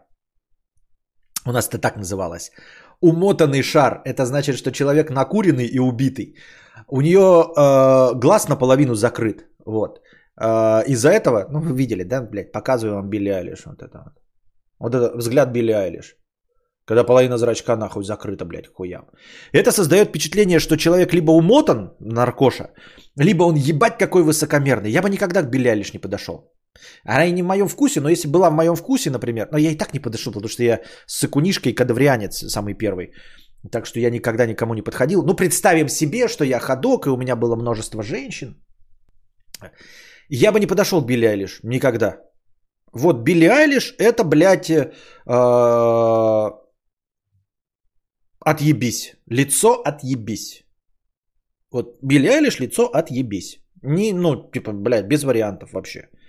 Поставить передо мной Галь Гадот и Билли Айлиш, которая не в моем вкусе, и сказать, с кем у тебя больше шансов, я скажу, с Галь Гадот, блядь. Ну, стопудово с Галь Гадот. Ну, потому что это улыбающийся, я могу ей там что-то рассмешить, она меня послушает. Вот, там я могу ее пощекотать, хуй знает, мороженку куплю, пироженку, она порадуется. А Билли Айлиш что? Я хуй ее знает, что ей, ну, что ей нужно, блядь. Мерседес, может быть, хуй по колено нужен. Ну, там пиздец. Там какие-то нереальные требования. Я даже пытаться не буду к Билли лишь подкатить.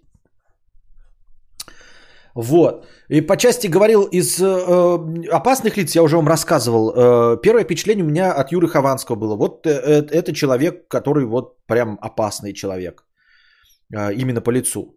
Это не, не с точки зрения оскорбления. Он всегда так выглядел. С самого начала, как только я его увидел, я подумал, это опасный человек. То есть это опасный человек физически. То есть э, он тебя может зарезать. Вот, он может вступить в драку какую-нибудь, еще что-нибудь сотворить. Это прям человек, с которым опасно рядом находиться. Э, чисто внешне. Евгеника пошла, да? Эдвард Билл тоже так же выглядит. Выглядит как преступник. Изначально выглядит как преступник. Вот, например, если мы говорим, ты, у тебя просто образы созданы. Нет, Амиран Сардаров, да, не выглядит абсолютно никак преступник. Он выглядит как максимально дружелюбный человек. А, все, вот Амиран Сардаров смотришь, а, мне ни контент его не интересен, ничего, никак ни поступки, там ничего, но ты смотришь, я, мне лично, да, дружелюбнейший человек, приятнейший. Я бы с ним с удовольствием познакомился, поздоровался, э, выпил бы пиво, пообщался. Эдварда Билла обошел бы стороной, даже бы постарался бы не, не знакомиться.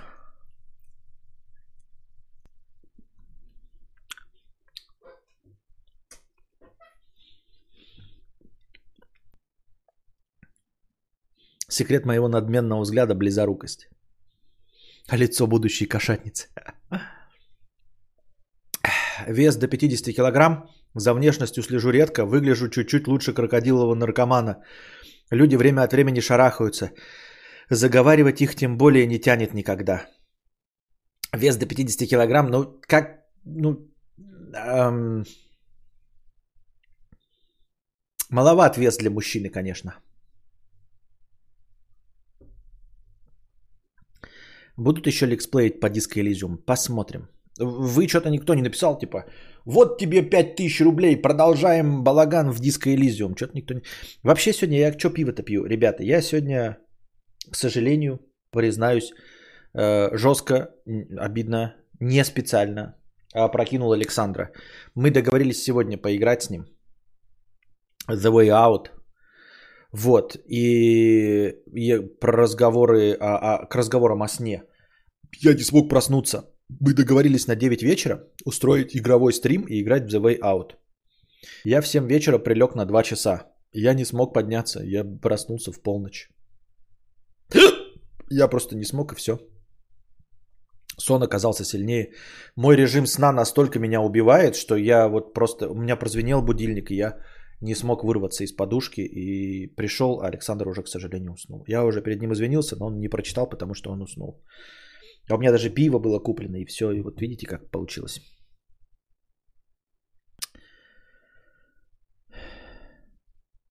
Я не помню, как зовут актера, но он играл Марва в «Городе грехов». Мне он кажется таким же Мишкой большим. Марва в «Городе грехов» э, это этот что ли? Харли Дэвидсон? Блять, ну как его? Мискейра Урке? Марва Мискейра Урке играл? Микки Рурк.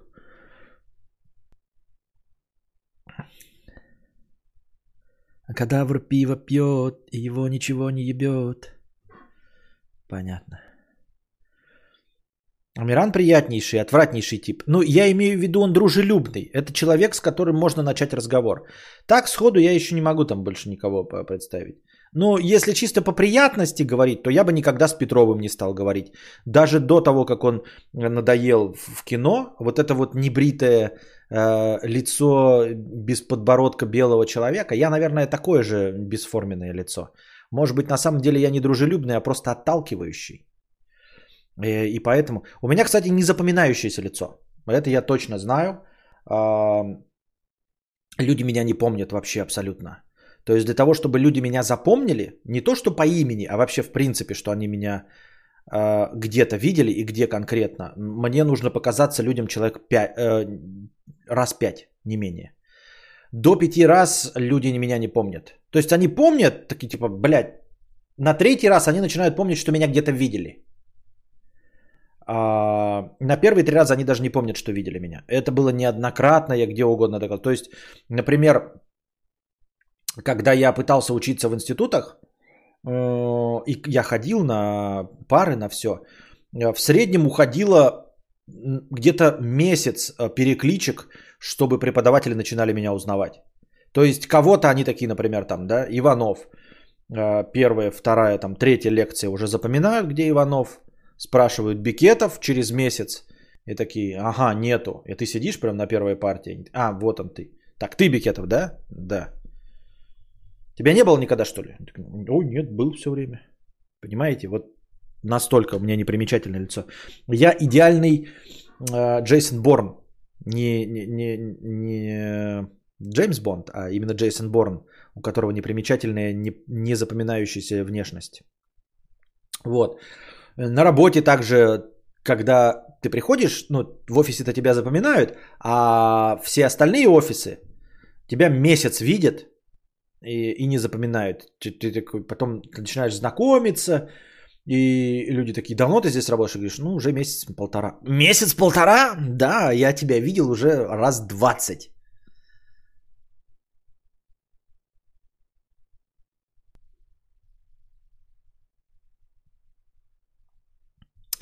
А, вон Мэри и Мия пишут одинаковые э, выпады. Смотрите, Мия пишет, ой, Мэри пишет, в точности наоборот, постоянно подходят на улице, называют по имени, и оказывается, что мы виделись один раз 5, 500 э, тысяч лет назад.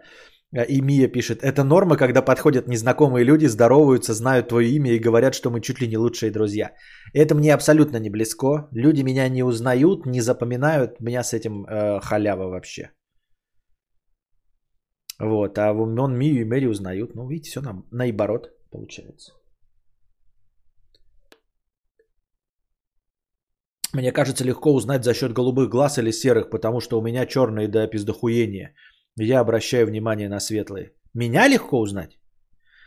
Серьезно думаешь, кто-то кому-то в глаза смотрит? Это раз, во-первых. А во-вторых, посмотри э, по частоте э, встречания глаза. На первом месте карий в мире, на втором серые. Ты серьезно думаешь, что вторая по частоте встр... Э, э, встречания цвет глаз это повод кого-то запомнить? Во-вторых, люди не смотрят никому в глаза никогда. Э, Тучело, мне такое ощущение, что ты живешь в каком-то мире сказочной поэзии. И я запомнил его по глазам. Титьки у него такие же, как у всех. Жопа такая же, как у всех. Талия, конечно, осиная, но я столько встречал этих бородатых мужчин с осиной талией. И только по его божественным, выделяющимся, оригинальным серым глазам я его запомнил. У меня тут каждый второй сербий. Так и должно быть. Карий самые часто встречающиеся, потому что э, весь, э, ну, все, что э, в Ближнем Востоке и все, что в Китае, это все, ну, в смысле, азиаты все кореглазые. А все, что типа, типа белое, оно у всех серое. В 86% серое, а потом какие-то еще э, говно добавляется. Я вообще никогда не помню, какого цвета глаза у любого моего знакомого. И это норма, да. Тут нам просто Тучелок говорит, что он людей по цвету глаз определяет. Тут люди э, зрением-то таким не обладают. Через раз вообще видят, э, э, в принципе, видят физический цвет глаз. Вот вы не замечали, что я на игровых стримах все время щурюсь, потому что чат уже мелковат. Сейчас я смотрю, сосредоточен на чате, у меня все хорошо. А как чуть э, подальше сел, так все. Какой цвет глаз? Ты смеешься, что ли? Есть карий, у меня черный, не перевирай. Нет, так, а, ну у тебя черный, окей. У тебя, так ты, может, и запоминающийся. Ты про кого говоришь? Ты про меня или про себя? Если у тебя черный, то, конечно, это заметно, потому что черный глаз, он выглядит как, э, как будто ты умотан. Как будто у тебя шар умотанный. Ну, как будто наркоман, грубо говоря, у тебя просто... Люди же не видят, э, что у тебя весь глаз черный. Они думают, что у тебя просто большой зрачок.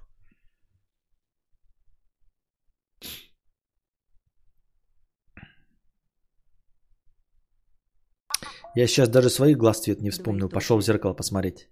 Мой сосед, походу, курит героин. Постоянно слышу, как он по вечерам э, грустно произносит «Я один, один, один, всегда один».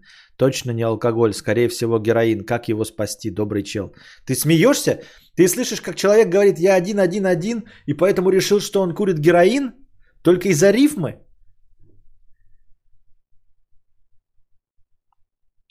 Есть боязнь, болезнь, когда лица не распознаешь. У меня такое отчасти, особенно если волнуюсь. Это как это... Как же называется? Дислексия на лица?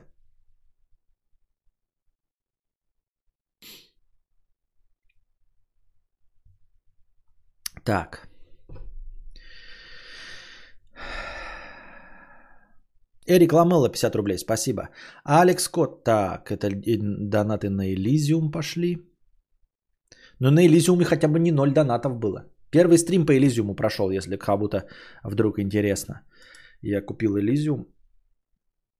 Это, конечно, странная игра по качеству. Бокаччо.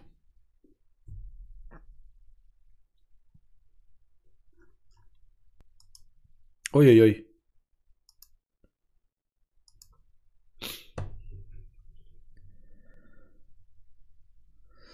Так.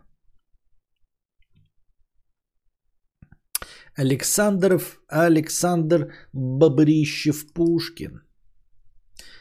Э, Скопинский маньяк. Привет, Константин. Интересно твое мнение. Э, то, что Скопинский маньяк ходит живой, здоровый, свидетельствует о Первое. Развитости российского общества. Нет самосуда, человек отсидел положенное по закону и теперь может спокойно жить, несмотря на свои мерзкие личностные качества. Или второе. Либо о том, что общество нездорово, в своих интервью ведет себя нагло, вины не признает, не раскаивается, позволяет себе глумиться над девочками. И во всей стране нет людей, которые решат вопрос с его здоровьем. Я считаю второе. Я считаю второе, тему эту развивать не буду, потому что не хочу его популяризировать. Второе. Общество нездорово. Э, из-за того, что э, он отсидел весь срок, жив, здоров, 70 лет и все хорошо с ним, это общество нездорово. И когда говорят о каких-то там э, принципах, о понятиях, о том, что насильников девочек и женщин опускают в тюрьмах, вот, и такие долго не живут, это только в романах Даниила Корецкого – а в жизни, как мы видим, э, человек престарелый даже, до 70 лет дожил, насилуя девочек. Ну о чем мы говорим? Какие принципы и понятия? Тихий псих 150 рублей с покрытием комиссии. Спасибо. А, не донат с не комментарием с покрытием комиссии 100 рублей. Не блогер, не стример, не кружка, не будка. Продолжите неоригинальную непоследовательность, не классический разум.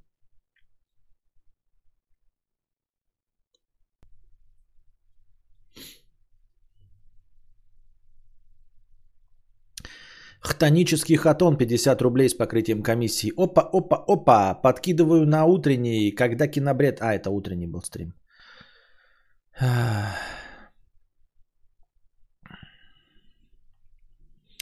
Хейтер 997 рублей с покрытием комиссии. Так я не понял, почему в прошлом стриме какой-то петух тебя оскорблял за 50 рублей, а мои сообщения по 1000 ты все проигнорил. Ты несправедлив. Тысячи рублевые я не игнорил, петух ты конченый.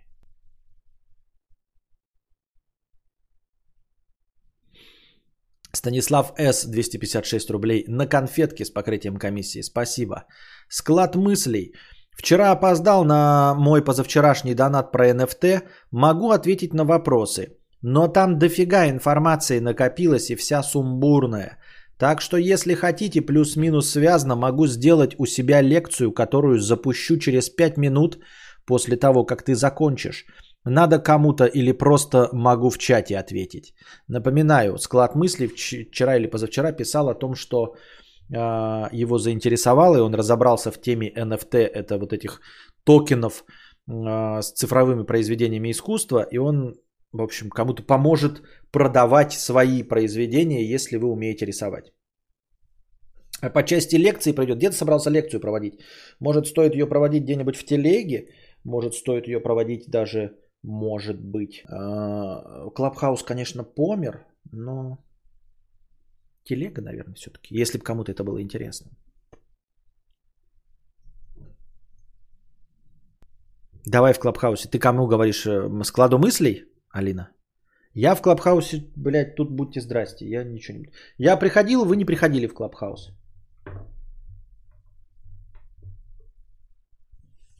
Нет, вы приходили, конечно. Мне так нравятся женские голоса слышать, но я там слышал только один женский голос. А, нет, два.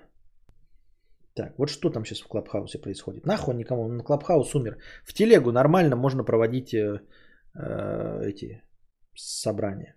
Наша постоянная рубрика Клабхаус дна. Просто открываем э, все, что мне выпадает в рекомендации, хотя у меня где-то подписи нет, и слушаем сходу, без подготовки. Сейчас прибавим звук сначала. И сходу без подготовки слушаем это дерьмо. Э, этот, э, в медицинскую историю, вот, э, проходить стажировку там, потому что там довольно сильная медицина, и вот поехал нарабатывать медицинский опыт свой в, в Иране. Тибрис, по-моему, я точно не помню. Вот, да, такое тоже есть. Ну, тоже. Это я правильно понимаю? Либо мне то, что, ну, как бы то, что, ну, что-либо, допустим, ну, чтобы с ним то, что мы определенно как бы сняли. Так, давайте еще посмотрим. Пятый стакан виски. Легендарная комната. Психиатру это будет отправная точка, самое начало нашего пути вот этого к экзаменам собственно. Честно говоря, я не думал, что вот так будет. Уже вроде бы все оформлено, все, все документы на руках, уже столько лет это все тянулось, 9, 9 с половиной лет, и вдруг опять какой-то косяк, опять какая-то херня возникает, которая вот... Ой. Ну ничего, прорвемся. Мы с тобой. Мы с тобой, Паша. Да, Павел, мы, мы, мы с тобой. Сил вам. Да, я с вами. Я вот тут отдыхаю, честно говоря, в Клабхаусе, вместе с вами общаюсь. Ребят, спасибо. Честно говоря, за последние три месяца столько всего произошло, и вот топ Клабхауса спасает. У нас тут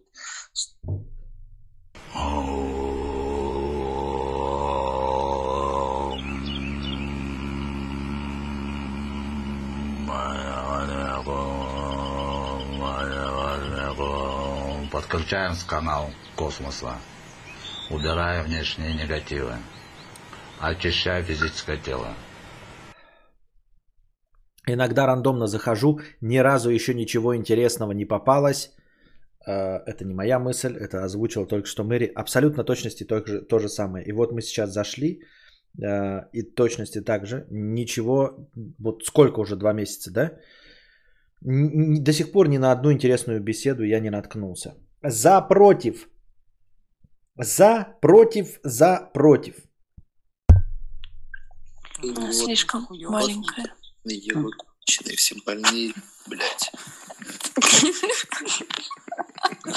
Скоро в Киеве станет на одного конченного человека больше. Уроды. Мы моральные уроды. Светлана, а ты не удивляюсь, Стоп, ты происходит такой хам. Блять, это верблюжий горб, что ли, нахуй? Это? Сися. Твоя соседка. Сисюля. Это похоже на буханку хлеба огромную. Дыня, дыня, блин. С бахчи только сорванная, свежая. Что вы имеете против больших сисек?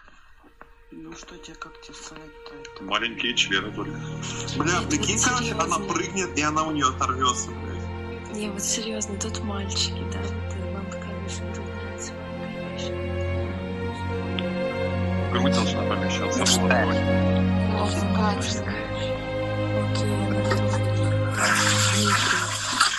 Девочки нас Дима, Дима. Чё, какая- чё? ты как тебе какая больше нравится? Красивая, прекрасная. То есть маленькая. Я сказал не маленькая, я не уточнял размер. Понятно, что есть маленькая, что есть Ну окей, маленькая это какой размер? Или вообще, ну, легкая, это маленькая. Нет. Минутка Клабхауса закончена.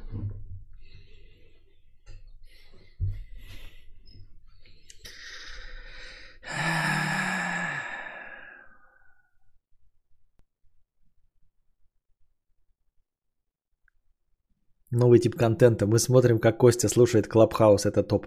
Ради этого мы, в общем-то, ребята, и замутили эту стримхату. Кстати, насчет стримхаты. Стримхата есть, а Just Dance нет. Just Dance надо покупать. Но я не уверен, у меня сейчас спина болит, и я толстенький, и отвык. Если проводить без подготовки Just Dance, это прям, ну такое. А вы какую грудь любите, дорогие дамы?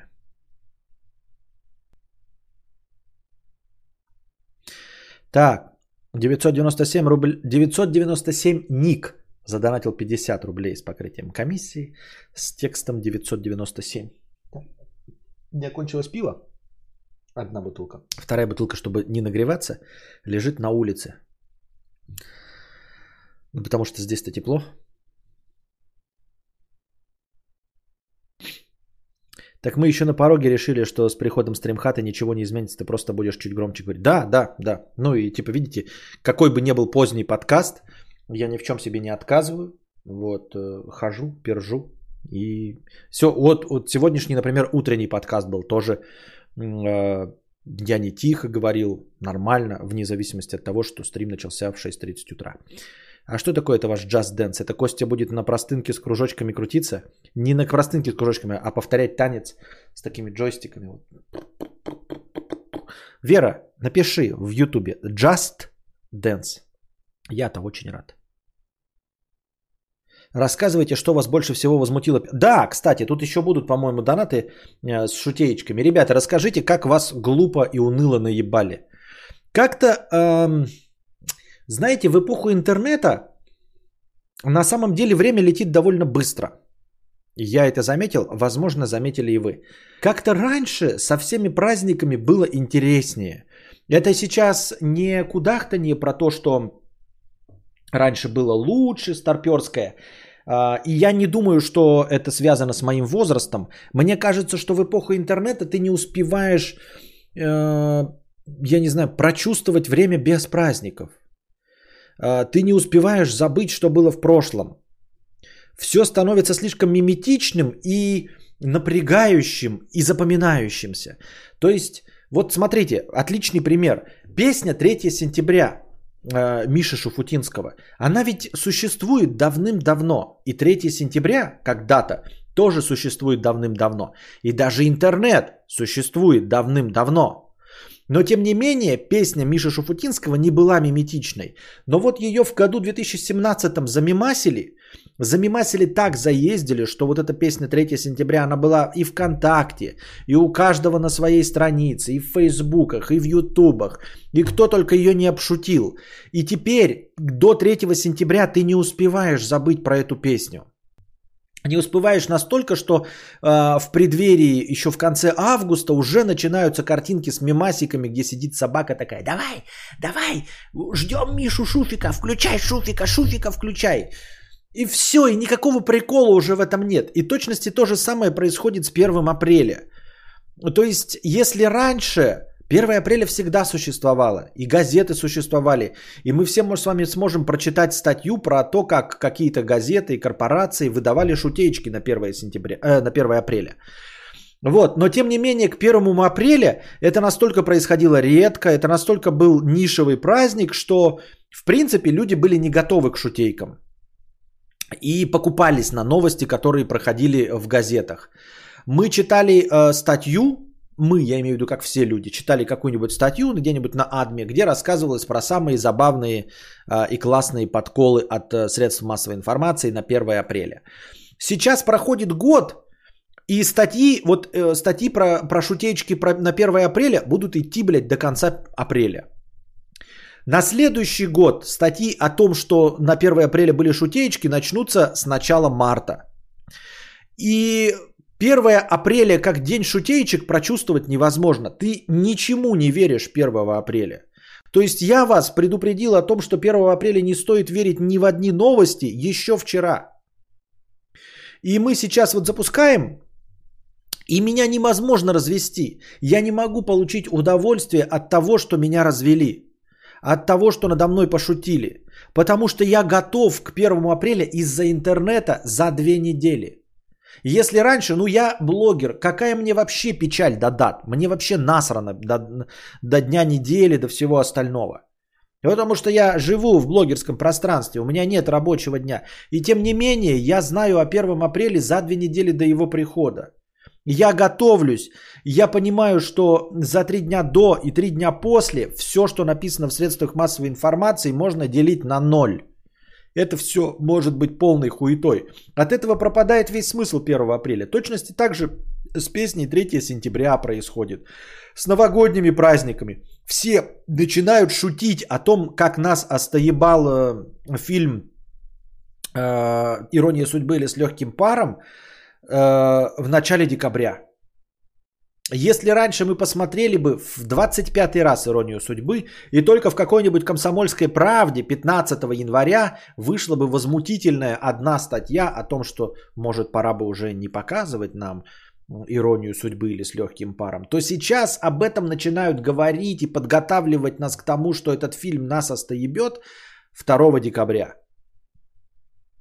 мы не можем прочувствовать ничего. Поэтому наебать 1, сентября, ой, 1 апреля очень сложно. Ощущение э, неожиданного наеба быть не может, потому что ты готов к обману в этот день.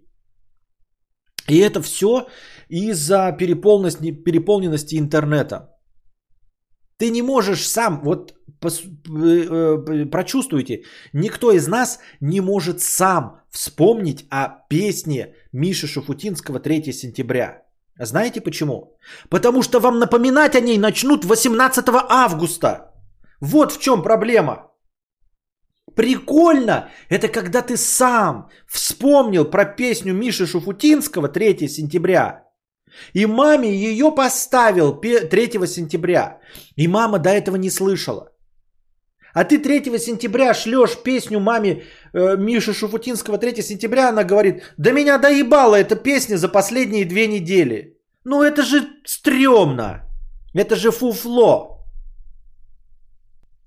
Ты 1 сентября, ой, 1 апреля шлешь какую-то шутеечную новость, а мама тебе уже пишет, да я знаю, что сегодня 1 апреля, ты дурачок. Я уже прочитала новость про Volkswagen, переименованный в Volkswagen, и Volkswagen еще 30 марта, даже не 31, а 30 марта уже открестился от этой новости и написал опровержение. Ну как ты можешь разводить свою маму на шутеечки, если она 30 марта прочитала опровержение о шутке про Volkswagen?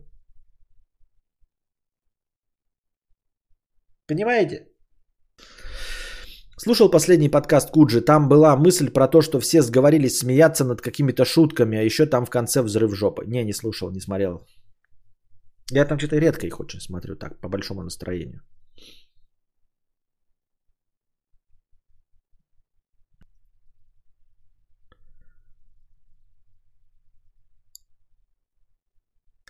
Что у Кости с голосом, как будто звонче стал э, и выше. Выше и звонче, потому что я громче просто говорю. А микрофон-то все равно подстраивается. У него стоит лимитер, он не позволяет выйти за пределы возможного. А, и, но я громче говорю, и поэтому он выше. Любой голос, чем громче, тем выше, потому что ты напрягаешься. Это раз. А во-вторых, э, отзвуки от комнаты. Он должен стать, может, если ты неправильно выразился, сочнее. Сочнее из-за того, что есть эхо оно не сильно уловимое. Его можно уловить на другой микрофон и при определенных условиях, если я совсем орать буду. А если я просто громче, то голос становится насыщенней. Это как бы добавляется еле уловимая реверберация и такая компрессия небольшая. Поэтому голос меняется. Но если я буду говорить вот так, то мы возвращаемся на круги своя. Да, разминку. Ну давайте разминку проведем. Я разминку не проводил, потому что а, был же перерыв небольшой из-за просадки в интернете. Теперь разминка.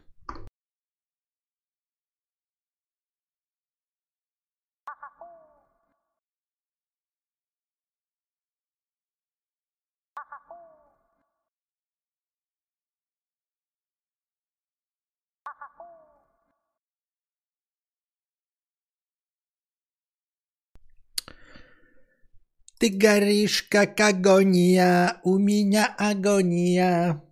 Это любовь или это паранойя?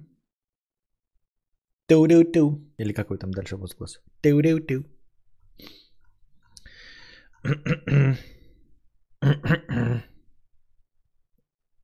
Так. Посмотрим, что вы написали, как вас сегодня тупо разыграли. Пам-пам-пам. А, ля-ля-ля там дальше. Ля-ля-ля. А я думаю, что-то... Ля-ля-ля, конечно, тупо. Ну ладно. А что было нелепо, так это то, что меня сегодня, как ни странно, вообще никто не пытался разуграть.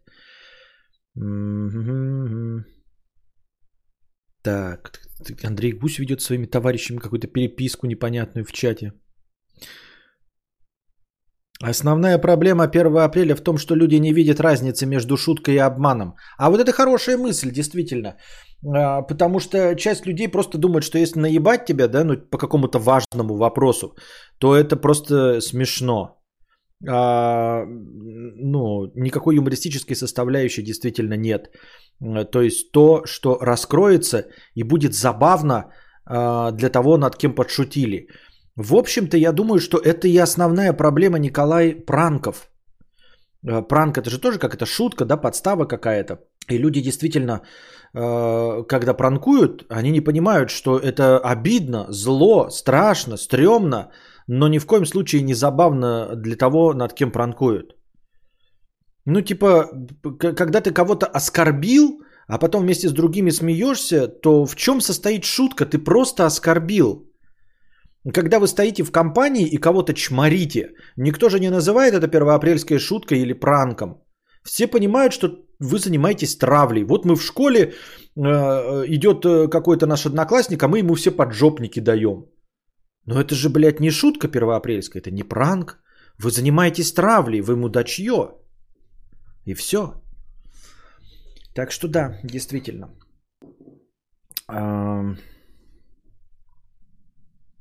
Опять диалог. Он сказал, кто сказал, что? А помните, как мы все думали, что Дуров пошутил своим постом на 1 апреля и его не вышвырнут из ВК? Не помню такого. Минутка ТикТока. Это не Андрей, а Коля. Так, ленивый Коля. С вами херен просышь, что вы пишете. Ну ладно. Так.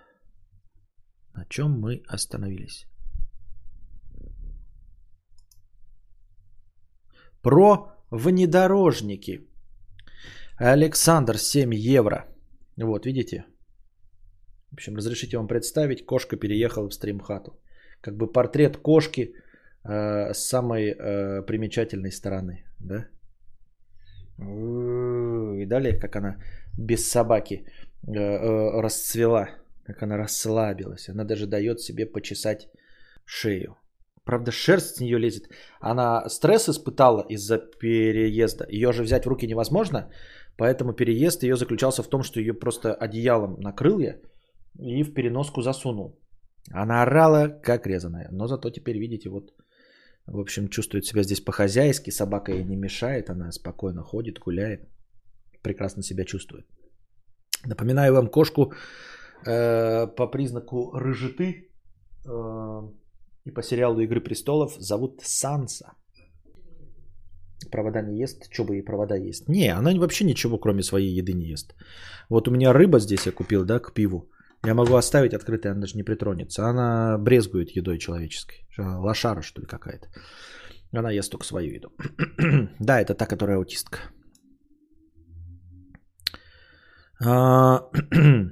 С виду, но это она с виду, это видишь, она сейчас, ей хочется почесаться, и она мне далась, а так, чтобы я, например, ее там кс-кс-кс, кс-кс-кс, ну, подойдешь, кс-кс-кс, сейчас, ага, кошка, Санса, место, что зря, просто, как-то не для нее, не для меня. Про внедорожники. А, привет, Конст... Вот она сейчас шерстью раскидалась и все, и меня все заполнило. Так. Привет, Константин. Слушаю тебя уже около 6 лет и хочу высказаться на довольно специфическую и тривиальную тему. Я автолюбитель. Сам езжу много и на разных машинах. Люблю смотреть всякое интересное про машину любого формата и размера. В частности, я бы хотел поговорить про заблуждение относительно так называемых внедорожников. И было бы интересно услышать твое мнение и мнение твоих подписчиков по этому поводу. Все мы прекрасно знаем и видим, как людям нравятся внедорожники. Uh, у них якобы по сравнению с седанами и хэтчами более просторный салон, вместительный багажник и комфортная подвеска. Но на самом деле ни один из этих пунктов не соответствует действительности. Возьмем для сравнения Volkswagen Golf Universal и Volkswagen Tiguan. Golf Universal?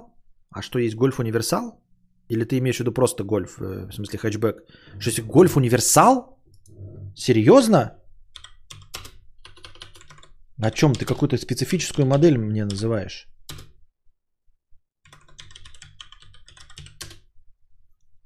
О, есть в натуре, нихуя себе.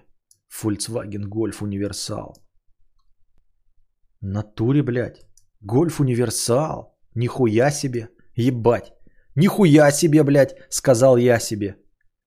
В натуре жопастая сучка. Ну ладно, идем дальше. Есть же. Есть же. Откуда я должен знать, что есть же? Вы мне можете сказать еще и, что и а, анальный секс существует, и оральный, но как бы я почему должен об этом знать? А, так вот, на чем мы остановились? Так вот, нет абсолютно никакой задачи, которую бы Тигуан делал бы лучше, чем гольф, кроме заезда на бордюр и процесса залезания в машину. А, в общем-то, я сейчас дальше потом прочитаем, конечно, но я не знаю, о чем ты конкретно говоришь. Я всегда говорил именно о бордюрах и о процессе, но не залезания в машину, а именно о проходимости. Я никогда не говорил о вместительности машины, а, о пространстве внутри. Я небольшой человек, у меня метр шестьдесят пять ростом, ребята. Я, конечно, вешу центнер, но я как бы компактный колобок. Я залезаю в машину, И я не упираюсь локтями, не упираюсь коленями. Мне места хватает и в обычном полоседан.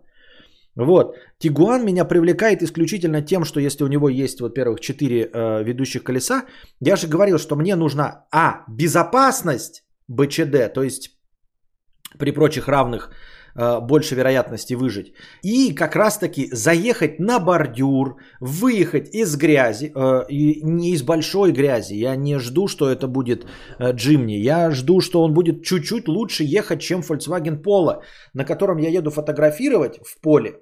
И вот стоит э, асфальтовая дорога. А э, как это называется-то? Ехать не бордюр, а как он? Эм, как слово-то я забыл? Сбоку-то едешь, как называется? В общем, оно грязное. И вот э, моего переднего привода мне может не хватить. Да не поребрик. Я съезжаю просто, чтобы сфотографироваться. Обочина, обочина, спасибо. Я съезжаю, чтобы по- пофотографировать. Ну, чтобы каменная дорога, она однополосная, э, чтобы могли меня объехать. Я съезжаю на обочину и становлюсь, и фотографирую. И если грязь, весна и осень, и обочина чуть-чуть под углом, то я уже начинаю скользить, и я уже себя некомфортно чувствую, потому что меня начинает сносить в бок с моим передним приводом единственным. Э, И я прям, скажем так, э, не, не на 86% выскакиваю отлично оттуда. Хотелось бы чувствовать себя поувереннее в этих местах, хотя и выскакиваю, но тем не менее, да. Вот, и по части безопасности, а по части того, что там вместительность какая-то или как-то там вместительный багажник, комфортная подвеска, меня это особенно не интересует. Я понимаю, что э, вместительность, багажник и комфортная подвеска это скорее вопрос цены автомобиля, чем класса. То есть очевидно, что какой-нибудь Nissan Juke, да, будет обоссанней и вонючей, чем э, Audi вот этот RS6 Avant. И по вместительности тоже. Очевидно же, да? То есть тут срезанный со всех сторон. Там будет место хуй да ничего. В сравнении с любым универсалом, например, да? А если по проходимости берем вот этот Avant RS6, то вообще ничего с ним не поспорит. Хотя универсал, казалось бы, говнище семейное. Универсал это же вообще в принципе класс машин говнище семейное.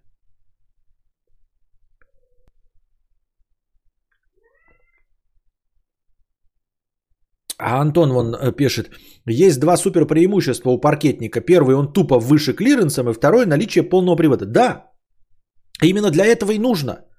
Потому что я вот сейчас у меня, да, говнище все течет, я не сделал пока себе, денег нет для выезда. Я дном задеваю эм, выезд. Ну, у меня вот дорога идет, э, по которой вот улица Драгунская, да, и мой участок, вот у меня дом так стоит, он на возвыш... ну, с этим, как бы, с эм, фундаментом, но сам по себе склон вот такой. Я, выезжая отсюда на машине, вот здесь вот об дно задеваю, дном задеваю вот в этот выезд. Он еще чуть-чуть э, сделан с бугорком, потому что здесь водосток, понимаете? То есть вот дорога, она вот так, и здесь еще бугорок, и потом вот так вот под горку. И когда я выезжаю, я дном задеваю. И мне нужно, ну, 10 сантиметров, может 5, чтобы дном не задевать. И все, и Тигуан бы с этим справился. А уж Туарек так вообще. А мы об этом говорим. Я ни разу, не дадите мне соврать, не говорил о вместительности какой-то вонючей, еще какой-то дресне. Я всегда говорил, я хочу съехать чуть-чуть на бездорожье посмелее, чем на полоседан, чтобы фоткать. И э, зимой, когда снег выпадает, его не успевают почистить, наледи, образуется колея. А, вроде с колеей все нормально, то есть из нее можно выехать, э, окей, если на дорогах даже колеи нет, все прокатано.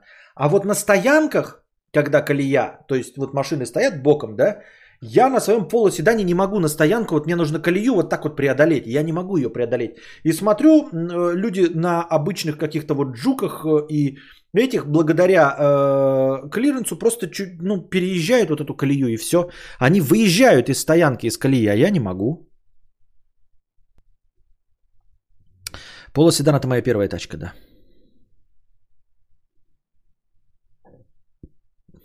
Костя, твоя новая любимая э, машина Гольф 2 4 на 4. Это ты мне сообщаешь э, то, о чем я не знаю? Я бы и новый совершенно Гольф взял, который вот, блядь, ну, форсированный. А меня еще удивляет, кто-нибудь может мне пояснить, что за приколюха э, с мощностями? Кто-нибудь может пояснить, почему оно так происходит? Я очень часто встречаю, мне сейчас в новостях вываливаются новости об автомобилях. И там, значит, почти всегда вот так. А, Какая-то автомобильная марка представляет э, новую, значит, итерацию своего автомобиля. И представлена она в двух модификациях. Ну, просто упростим все до двух модификаций. Значит, мотор 1.6 грубо, ну просто вот цифры условные. Мотор 1.6 мощностью 180 лошадиных сил или моторы 4, 1.4 э, какой-то турбированный мощностью 220 лошадиных сил. Почему так и почему нет других вариантов? И для чего вообще кому-то выбирать другой вариант? Почему вот 1.6 объем, но мощностью 180? Или 1.4 объем, турбированный, но мощностью 220. Почему нет, например, 1.6 турбированный, чтобы вообще было там 350? Нет. Вариант либо такой, большего объема, меньшей мощности, меньшего объема турбированный, большей мощности. Откуда это пошла такая мода? Я это постоянно встречаю, думаю, почему так? Что, чем руководствуется? Если мощность выше у турбированного 1.4, зачем вообще нужен 1.6 с меньшей мощностью? Зачем вообще нужен 1.6 меньшей мощностью? В чем прикол?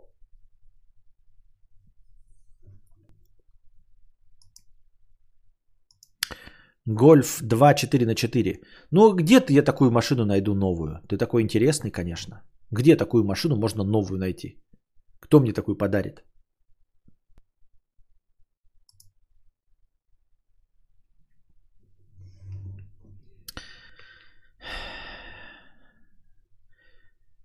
Так.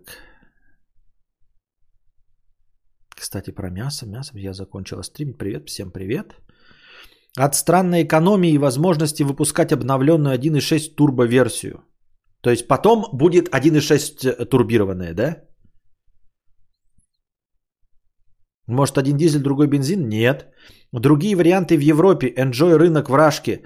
Ну а двигло 1.6 может стоить дешевле, так как старый мотор, но иногда он более надежный. Экономия и мощь. А хорошо, а э, вот этот типа турбированный, он что, типа менее ремонтоприспособный или что? Ну то есть кто в здравом уме будет выбирать по поменьше, чтобы что? Если, например, они одной цены. Я просто никогда в цену не смотрел. Так вот, на самом деле ни один из этих пунктов, продолжаем э, простыню текста, не соответствует действительности. Возьмем для сравнения Volkswagen Golf Universal и Volkswagen Tiguan. Так вот, нет абсолютно никакой задачи, которую бы Tiguan делал лучше, чем Golf, кроме заезда на бордюр и процесса залезания в машину. Что касается внутреннего пространства, глядя на обе машины, смело можно сказать, что в Тигуане для пассажиров будет больше места. Но это не так. Во-первых, пространство для головы съедает повышенная подвеска. А во всем остальным параметрам ширина длина кузова они практически равны. Можно предположить, что Тигуан будет комфортнее ехать, так как обладает большими ходами подвески. Машина выше и будет лучше глотать ямы. И тут все наоборот. Если не сделать подвеску Тигуана жесткой, то из-за того, что она такая высокая, на любом повороте будет казаться, что вы вот-вот перевернетесь. Вследствие чего как бы вы ни старались, Тигуан не будет ехать так комфортно, как Гольф. Даже если мы говорим об очень дорогих машинах S-класс, седан и GLS, внедорожный эквивалент S-классу, то S-класс седан всегда ехал и будет ехать ощутимо комфортнее, чем его внедорожный эквивалент. Несмотря на все старания инженеров, физика делает свое дело, и из-за высокой подвески на трассе в поворотах внедорожники вследствие высокого центра тяжести кренятся ощутимо больше, чем седаны, и они менее стабильны на высоких скоростях. Также можно предположить, что внедорожник безопаснее. Тут довольно интересно. В теории во внедорожнике больше металла. Мы сидим выше, и по идее шансы получить повреждения меньше. Но мякотка в том, что внедорожники по своей природе тупо чаще попадают в аварию из-за своих габаритов и особенности управления и гораздо чаще переворачиваются из-за высокого центра тяжести. Поэтому во внедорожнике у вас больше шансов выжить, но также больше шансов попасть в аварию. Ко всему этому стоит добавить, что за производство внедорожника, на производство внедорожника тратится больше ресурсов, материалы и прочее, но в итоге получается шило на мыло. Поверх всего этого внедорожники обладают низшим коэффициентом сопротивления ветров, и вследствие чего вы расходуете больше топлива, чем на седане. Так как внедорожник тяжелее, вы даже разгоняетесь медленнее при идентичных моторах. В итоге что мы имеем? Покупая внедорожник, вместо хэтчбека или седана, вы получаете хуже управление, менее комфортную подъезд, повестку, подвеску, Машина занимает больше места на дороге при идентичной вместительности, медленнее разгоняется и больше тратит топливо. Все вышесказанное имеет место быть абсолютно у всех производителей, но приведу еще пару примеров. Audi A3, Audi Q3, Mercedes A-класс, Mercedes GLA и так далее. Конечно, если мы говорим о гигантах по типу BMW X7, то там места все-таки больше, чем в любом эквивалентном седане, но таких очень мало. Может быть, вам все это показалось скучным и яйца выеденного не стоит, но если есть какие-то размышления по этому поводу, то было бы интересно послушать. Ну, как я и сказал, основное размышление... А... Основное размышление упирается, во-первых, в то, что нужна проходимость, то есть не скорость набора, э, не, не, не, ну правильно, скорость набора скорости, э, не э, управляемость в поворотах, э, не, в общем-то, для меня мелкогабаритного, э, э, как это, место внутри автомобиля и все остальное, а конкретно заезжать на бордюр, не задевать дном и выезжать из заснеженных э, всяких мест. Если вы можете мне сказать, что какой-то гольф лучше будет, чем Тигуан, выезжать из снега, он будет повыше, у него или лучше будет подвеска или еще что-то в этом роде. Я вам поверю. Но пока вот паркетник, он тупо лучше, потому что он на паркет лучше заезжает. И все. Это во-первых. А во-вторых, э, вот твои доводы, это доводы э, адекватного человека. Но мир состоит не из неадекватных людей. Вот твои, твои доводы, они уровня «война – это плохо». Все знают, что война – это плохо. Но никто не отказывается от оружия. Все знают, что убивать это плохо, но война продолжается, люди приходят, одевают военную форму, берут автоматы и стреляют друг в друга. Хотя понимают, что смерть это плохо, что смерть это э, необратимо, что смерть нельзя исправить, что смерть это конец, и люди все равно идут и убивают друг друга за нефть, за толстых мужиков в костюмах, за подписанные бумажки, за какую-то еще хуйню, от которой они ничего не получат, потому что будут лежать гнилыми и мертвыми э, в ямах. И люди все равно воюют. И также твои аргументы, они хороши, и они прекрасны. И мир был бы лучше, если бы все люди смотрели на твои аргументы. И внедорожники тяжелые, сжигающие нефть, коптящие небо, Э, разрушающие озоновый слой нахуй бы никому не нужны. И места бы в городах было бы больше, как в маленьких итальянских, если бы все ездили на маленьких итальянских машинах, а не на здоровых гробах.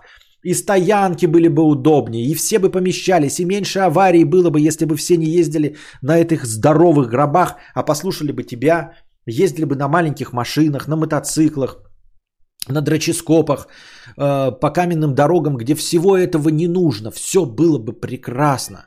Но мы живем не в прекрасном мире будущего, который ты описываешь, в котором нет войны и в котором адекватные люди выбирают адекватные своим э, потребностям автомобили. Э, ты забываешь, что для того, чтобы нормально жить в мире, в котором война это плохо, в котором все знают, что война это плохо, что убийства запрещены в каждой стране, лучше жить так, чтобы все знали, что у тебя дома есть гранаты и автомат. Нужно иметь гранаты и автоматы дома, ружья, так чтобы в этом мире, где все знают, что убийство плохо, что война это плохо, нужно жить вот так. И где ты знаешь, что тебе нужен гольф, а вообще лучше вообще какую-нибудь маленькую машину двухместную. Но, сука, тебе меньше хамят на, дорог, на дороге из-за того, что ты едешь на большом черном джипе. Ты тратишь больше денег на бензин, больше на сам автомобиль, просто чтобы тебе меньше хамили на дороге. Хотя ты сам знаешь, что тебе этот автомобиль не нужен. И ты знаешь, что в войне участвовать не будешь, и что убийство это плохо, но чтобы жить лучше, нужно, чтобы все знали, что у тебя есть автомат. И что в случае чего ты его, сука, применишь.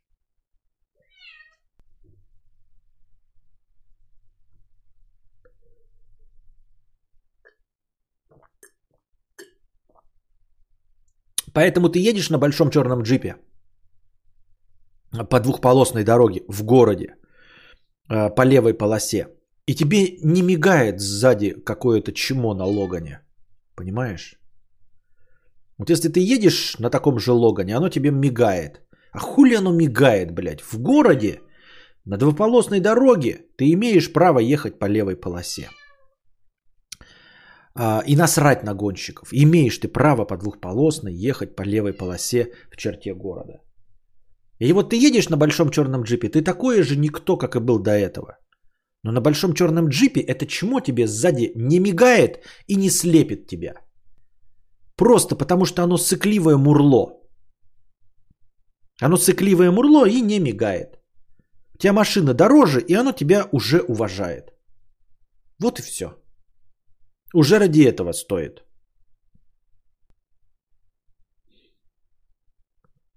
О чем говорить? Вообще, если люди считают беспилотную Теслу менее безопасной, чем Жигуль. Жигулем-то я сам управляю, а вот на что там беспилотник способен, непонятно. Ну да, да, да.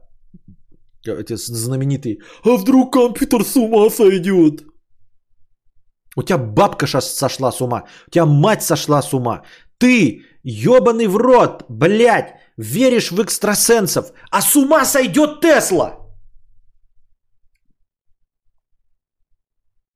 Человек такой говорит, я буду ездить на Жигулях. Я купил себе, не Жигуля, Ладу. Я купил себе Ладу Ларгус.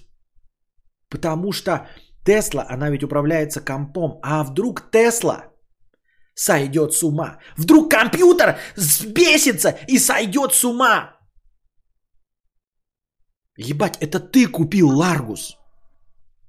Понимаешь, Ларгус купил не Тесла автомобиль, не искусственный интеллект и не компьютер. Это ты купил Ларгус. А с ума сойдет Тесла? Серьезно? У тебя нет никакого противоречия.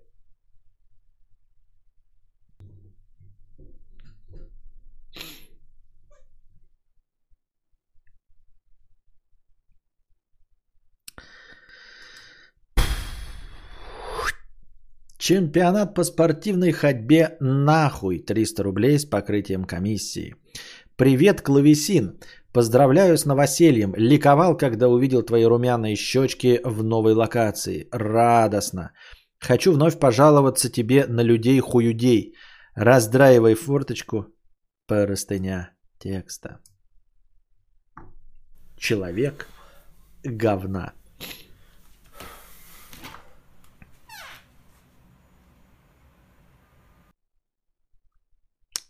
Давича шел утром на работу, а недалеко от моего дома, на пути моего следования, следования, есть небольшая посадка и полянка вдоль дороги. Там обычно собачники гуляют с их питомцами, и вот мне попался один такой.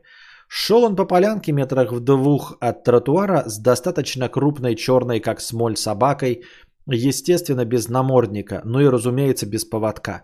Я начинаю читать опять это вот ваша чернуха с замечательными ситуациями. Блять, вот, вот все, что ты напишешь, и просто сведется к тому, что человек россиянин. И все. Объяснение по доктрине Моргана. Россиянин. Не хочешь? Садись. Чемодан, вокзал, Швейцария. Ну, давай дочитаем. А, я насторожился, вынул наушники на всякий случай, продолжаю идти в их сторону. Тут из-за моей спины выбегает бродячая дворняга, и эти собаки начинают гавкаться. Я останавливаюсь, кричу этому мужику, дядя, держи свою собаку. Он мне, да это их разборки, не обращай внимания. Собаки рычат друг на друга, брыжат слюной.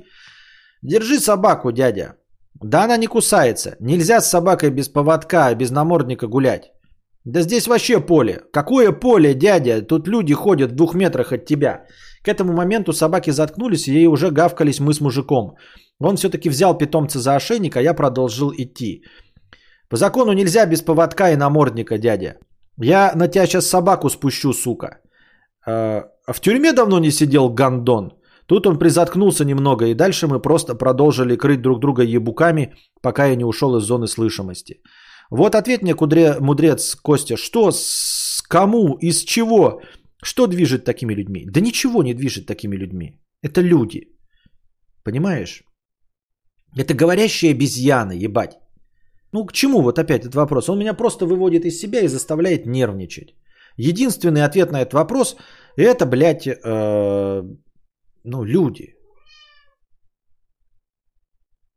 Это люди.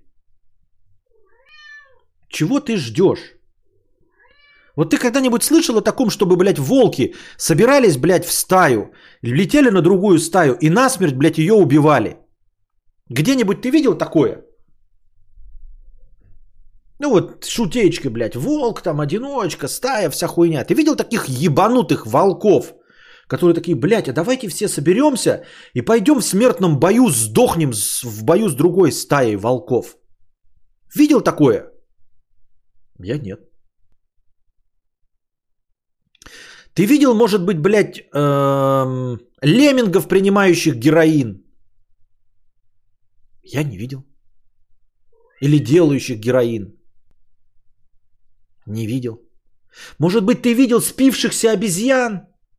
Ну вот прям обезьян-алкашей, которые э, из своего дупла с семьей и маленькими обезьянками утаскивают последние бананы, валяются пьяными под забором где-нибудь, блядь, в, в, во врагах.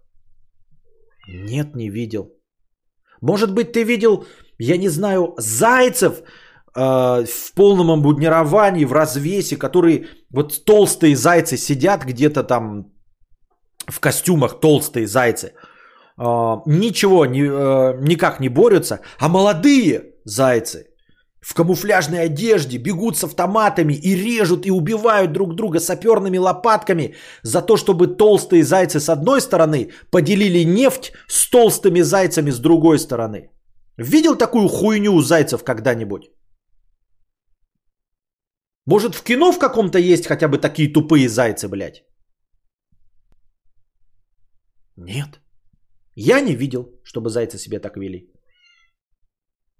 Что-то как-то не видел бы. Ну, хуй его знает. Не видел. Может быть, видел, может быть, ты видел, я не знаю. Я не знаю. Может быть, ты видел когда-нибудь, чтобы белые медведи собирались и устраивали геноцид бурых медведей? Видел такое?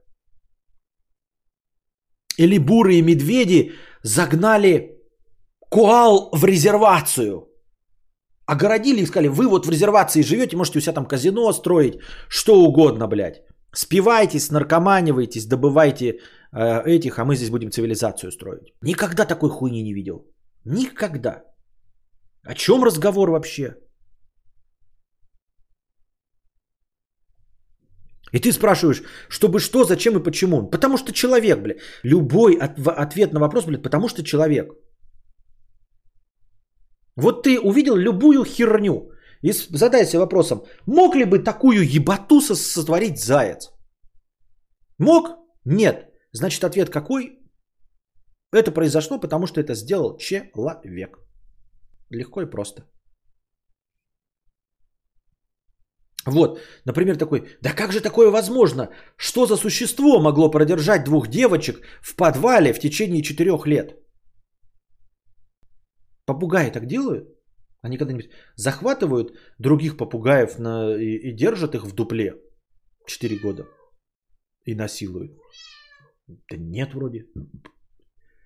Может этим занимаются дельфины?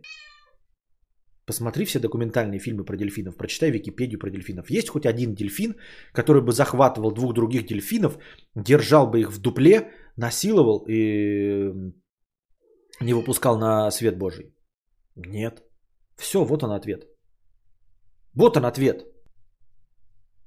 Видовая принадлежность. Вся хуйня, что происходит, она происходит в силу видовой принадлежности.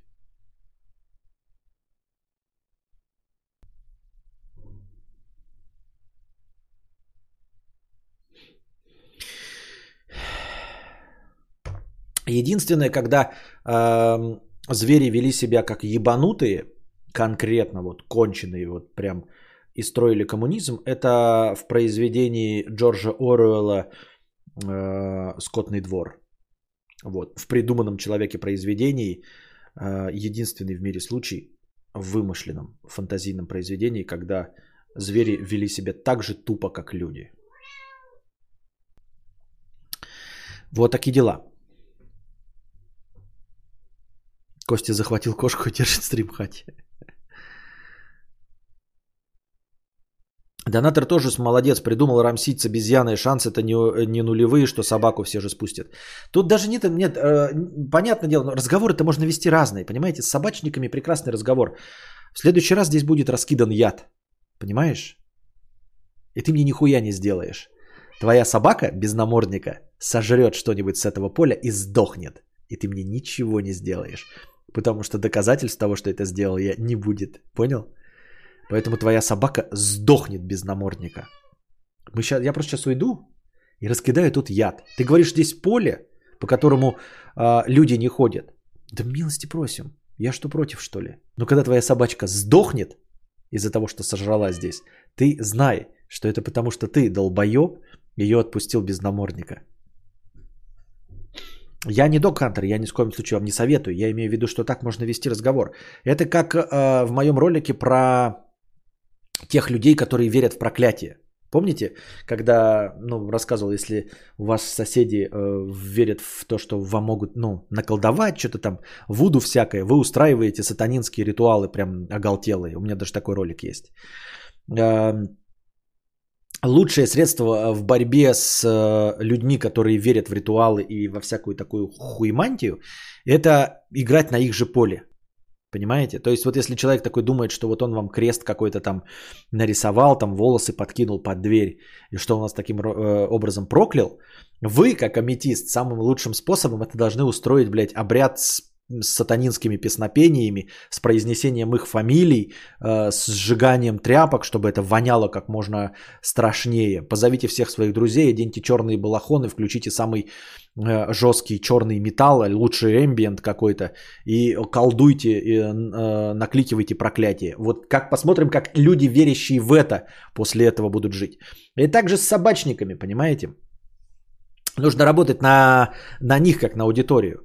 Вам не нужно быть док-хантером, вам не нужно ненавидеть собак или еще что-то в этом роде. Вам нужно им просто донести мысль, что они в плачевном положении. Вы просто больше по этой дороге не пойдете. Вы по этой дороге пройдете и раскидаете яд.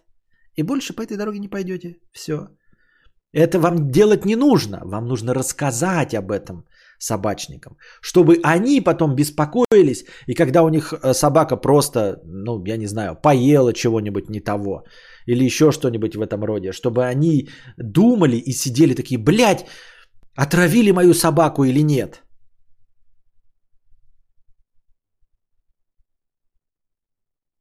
Есть золотое правило, если человек при первой встрече говорит об эзотерике, гороскопах или выясняется, что он собачник, нужно просто разворачиваться и уходить как можно дальше. Говорят то же, то же самое про веганов.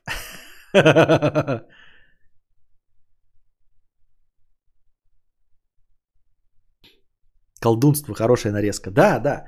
Вот, поэтому, и это же ни в коем случае, я говорю, не призыв. И вам не нужно ничего из этого делать. Вам не нужно быть док-хантером. Вам нужно просто говорить, говорить об этом. Нужно просто об этом говорить. Ну вот когда человек на вас лает, вот говорит, ты что, дурак, не понимаешь, что твоя собачка сейчас гавкает? Я-то больше по этой дороге не пойду. А вот ты-то с собачкой со своей будешь гулять и будешь следить со своей собачкой и держать ее на коротком поводке, чтобы она, не дай бог, что-нибудь не съела на этой поляне. А я на этой поляне развалю столько мышьяка, ты охуеешь. И про стримеров, и про стримеров, да.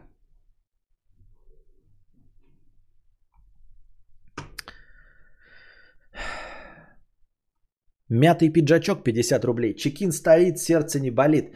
Да, спасибо большое, мятый пиджачок. Э, Я еще не видел, вышел ли ролик, но должен выйти скоро ролик. э, В общем, я его вам запащу. Селенирин 50 рублей. Костя, я би. Зарегистрировался на сайте гей-знакомства, искал парня. Потом нашел, один мне понравился, но я зассал, что не понравлюсь ему и кинул его в ЧС. О, ты вроде, блядь, би, а ведешь себя как баба. А другой парень мне просто не понравился, он жирный. Что мне... Ах, это ты меня в ЧС добавил, мразь. Что мне делать? Может, мне пока и не нужен парень? Можешь сказать, что я мурло и пойду нахуй? Не, ну, пойти нет, конечно, но мурло-то это, конечно. Добавить человека в ЧС, потому что ты подумал, что ты ему не понравишься, даже не попробовав, но это, конечно, мурло. Это чистой воды мурло. Тут как бы вообще шансов других нет. Создал на этом канале, пишет склад мыслей, стрим про NFT. Стартану, когда закончишь. Ну и если в чате хоть пару человек отпишется, что им оно надо. Вымогать два доната у твоей паствы не буду. Вот, ребята, после окончания моего стрима склад мыслей будет рассказывать про NFT на своем канале, собственно, склад мыслей. А мы на сегодня заканчиваем этот кардибалет. Надеюсь, вам понравился сегодняшний э, разговорный подкаст. Приходите завтра, приносите междугородние пожертвования, э, добровольные пожертвования и межподкастовые. Не забывайте становиться спонсорами и переподписываться. А пока держитесь там. Вам всего доброго, хорошего настроения и здоровья.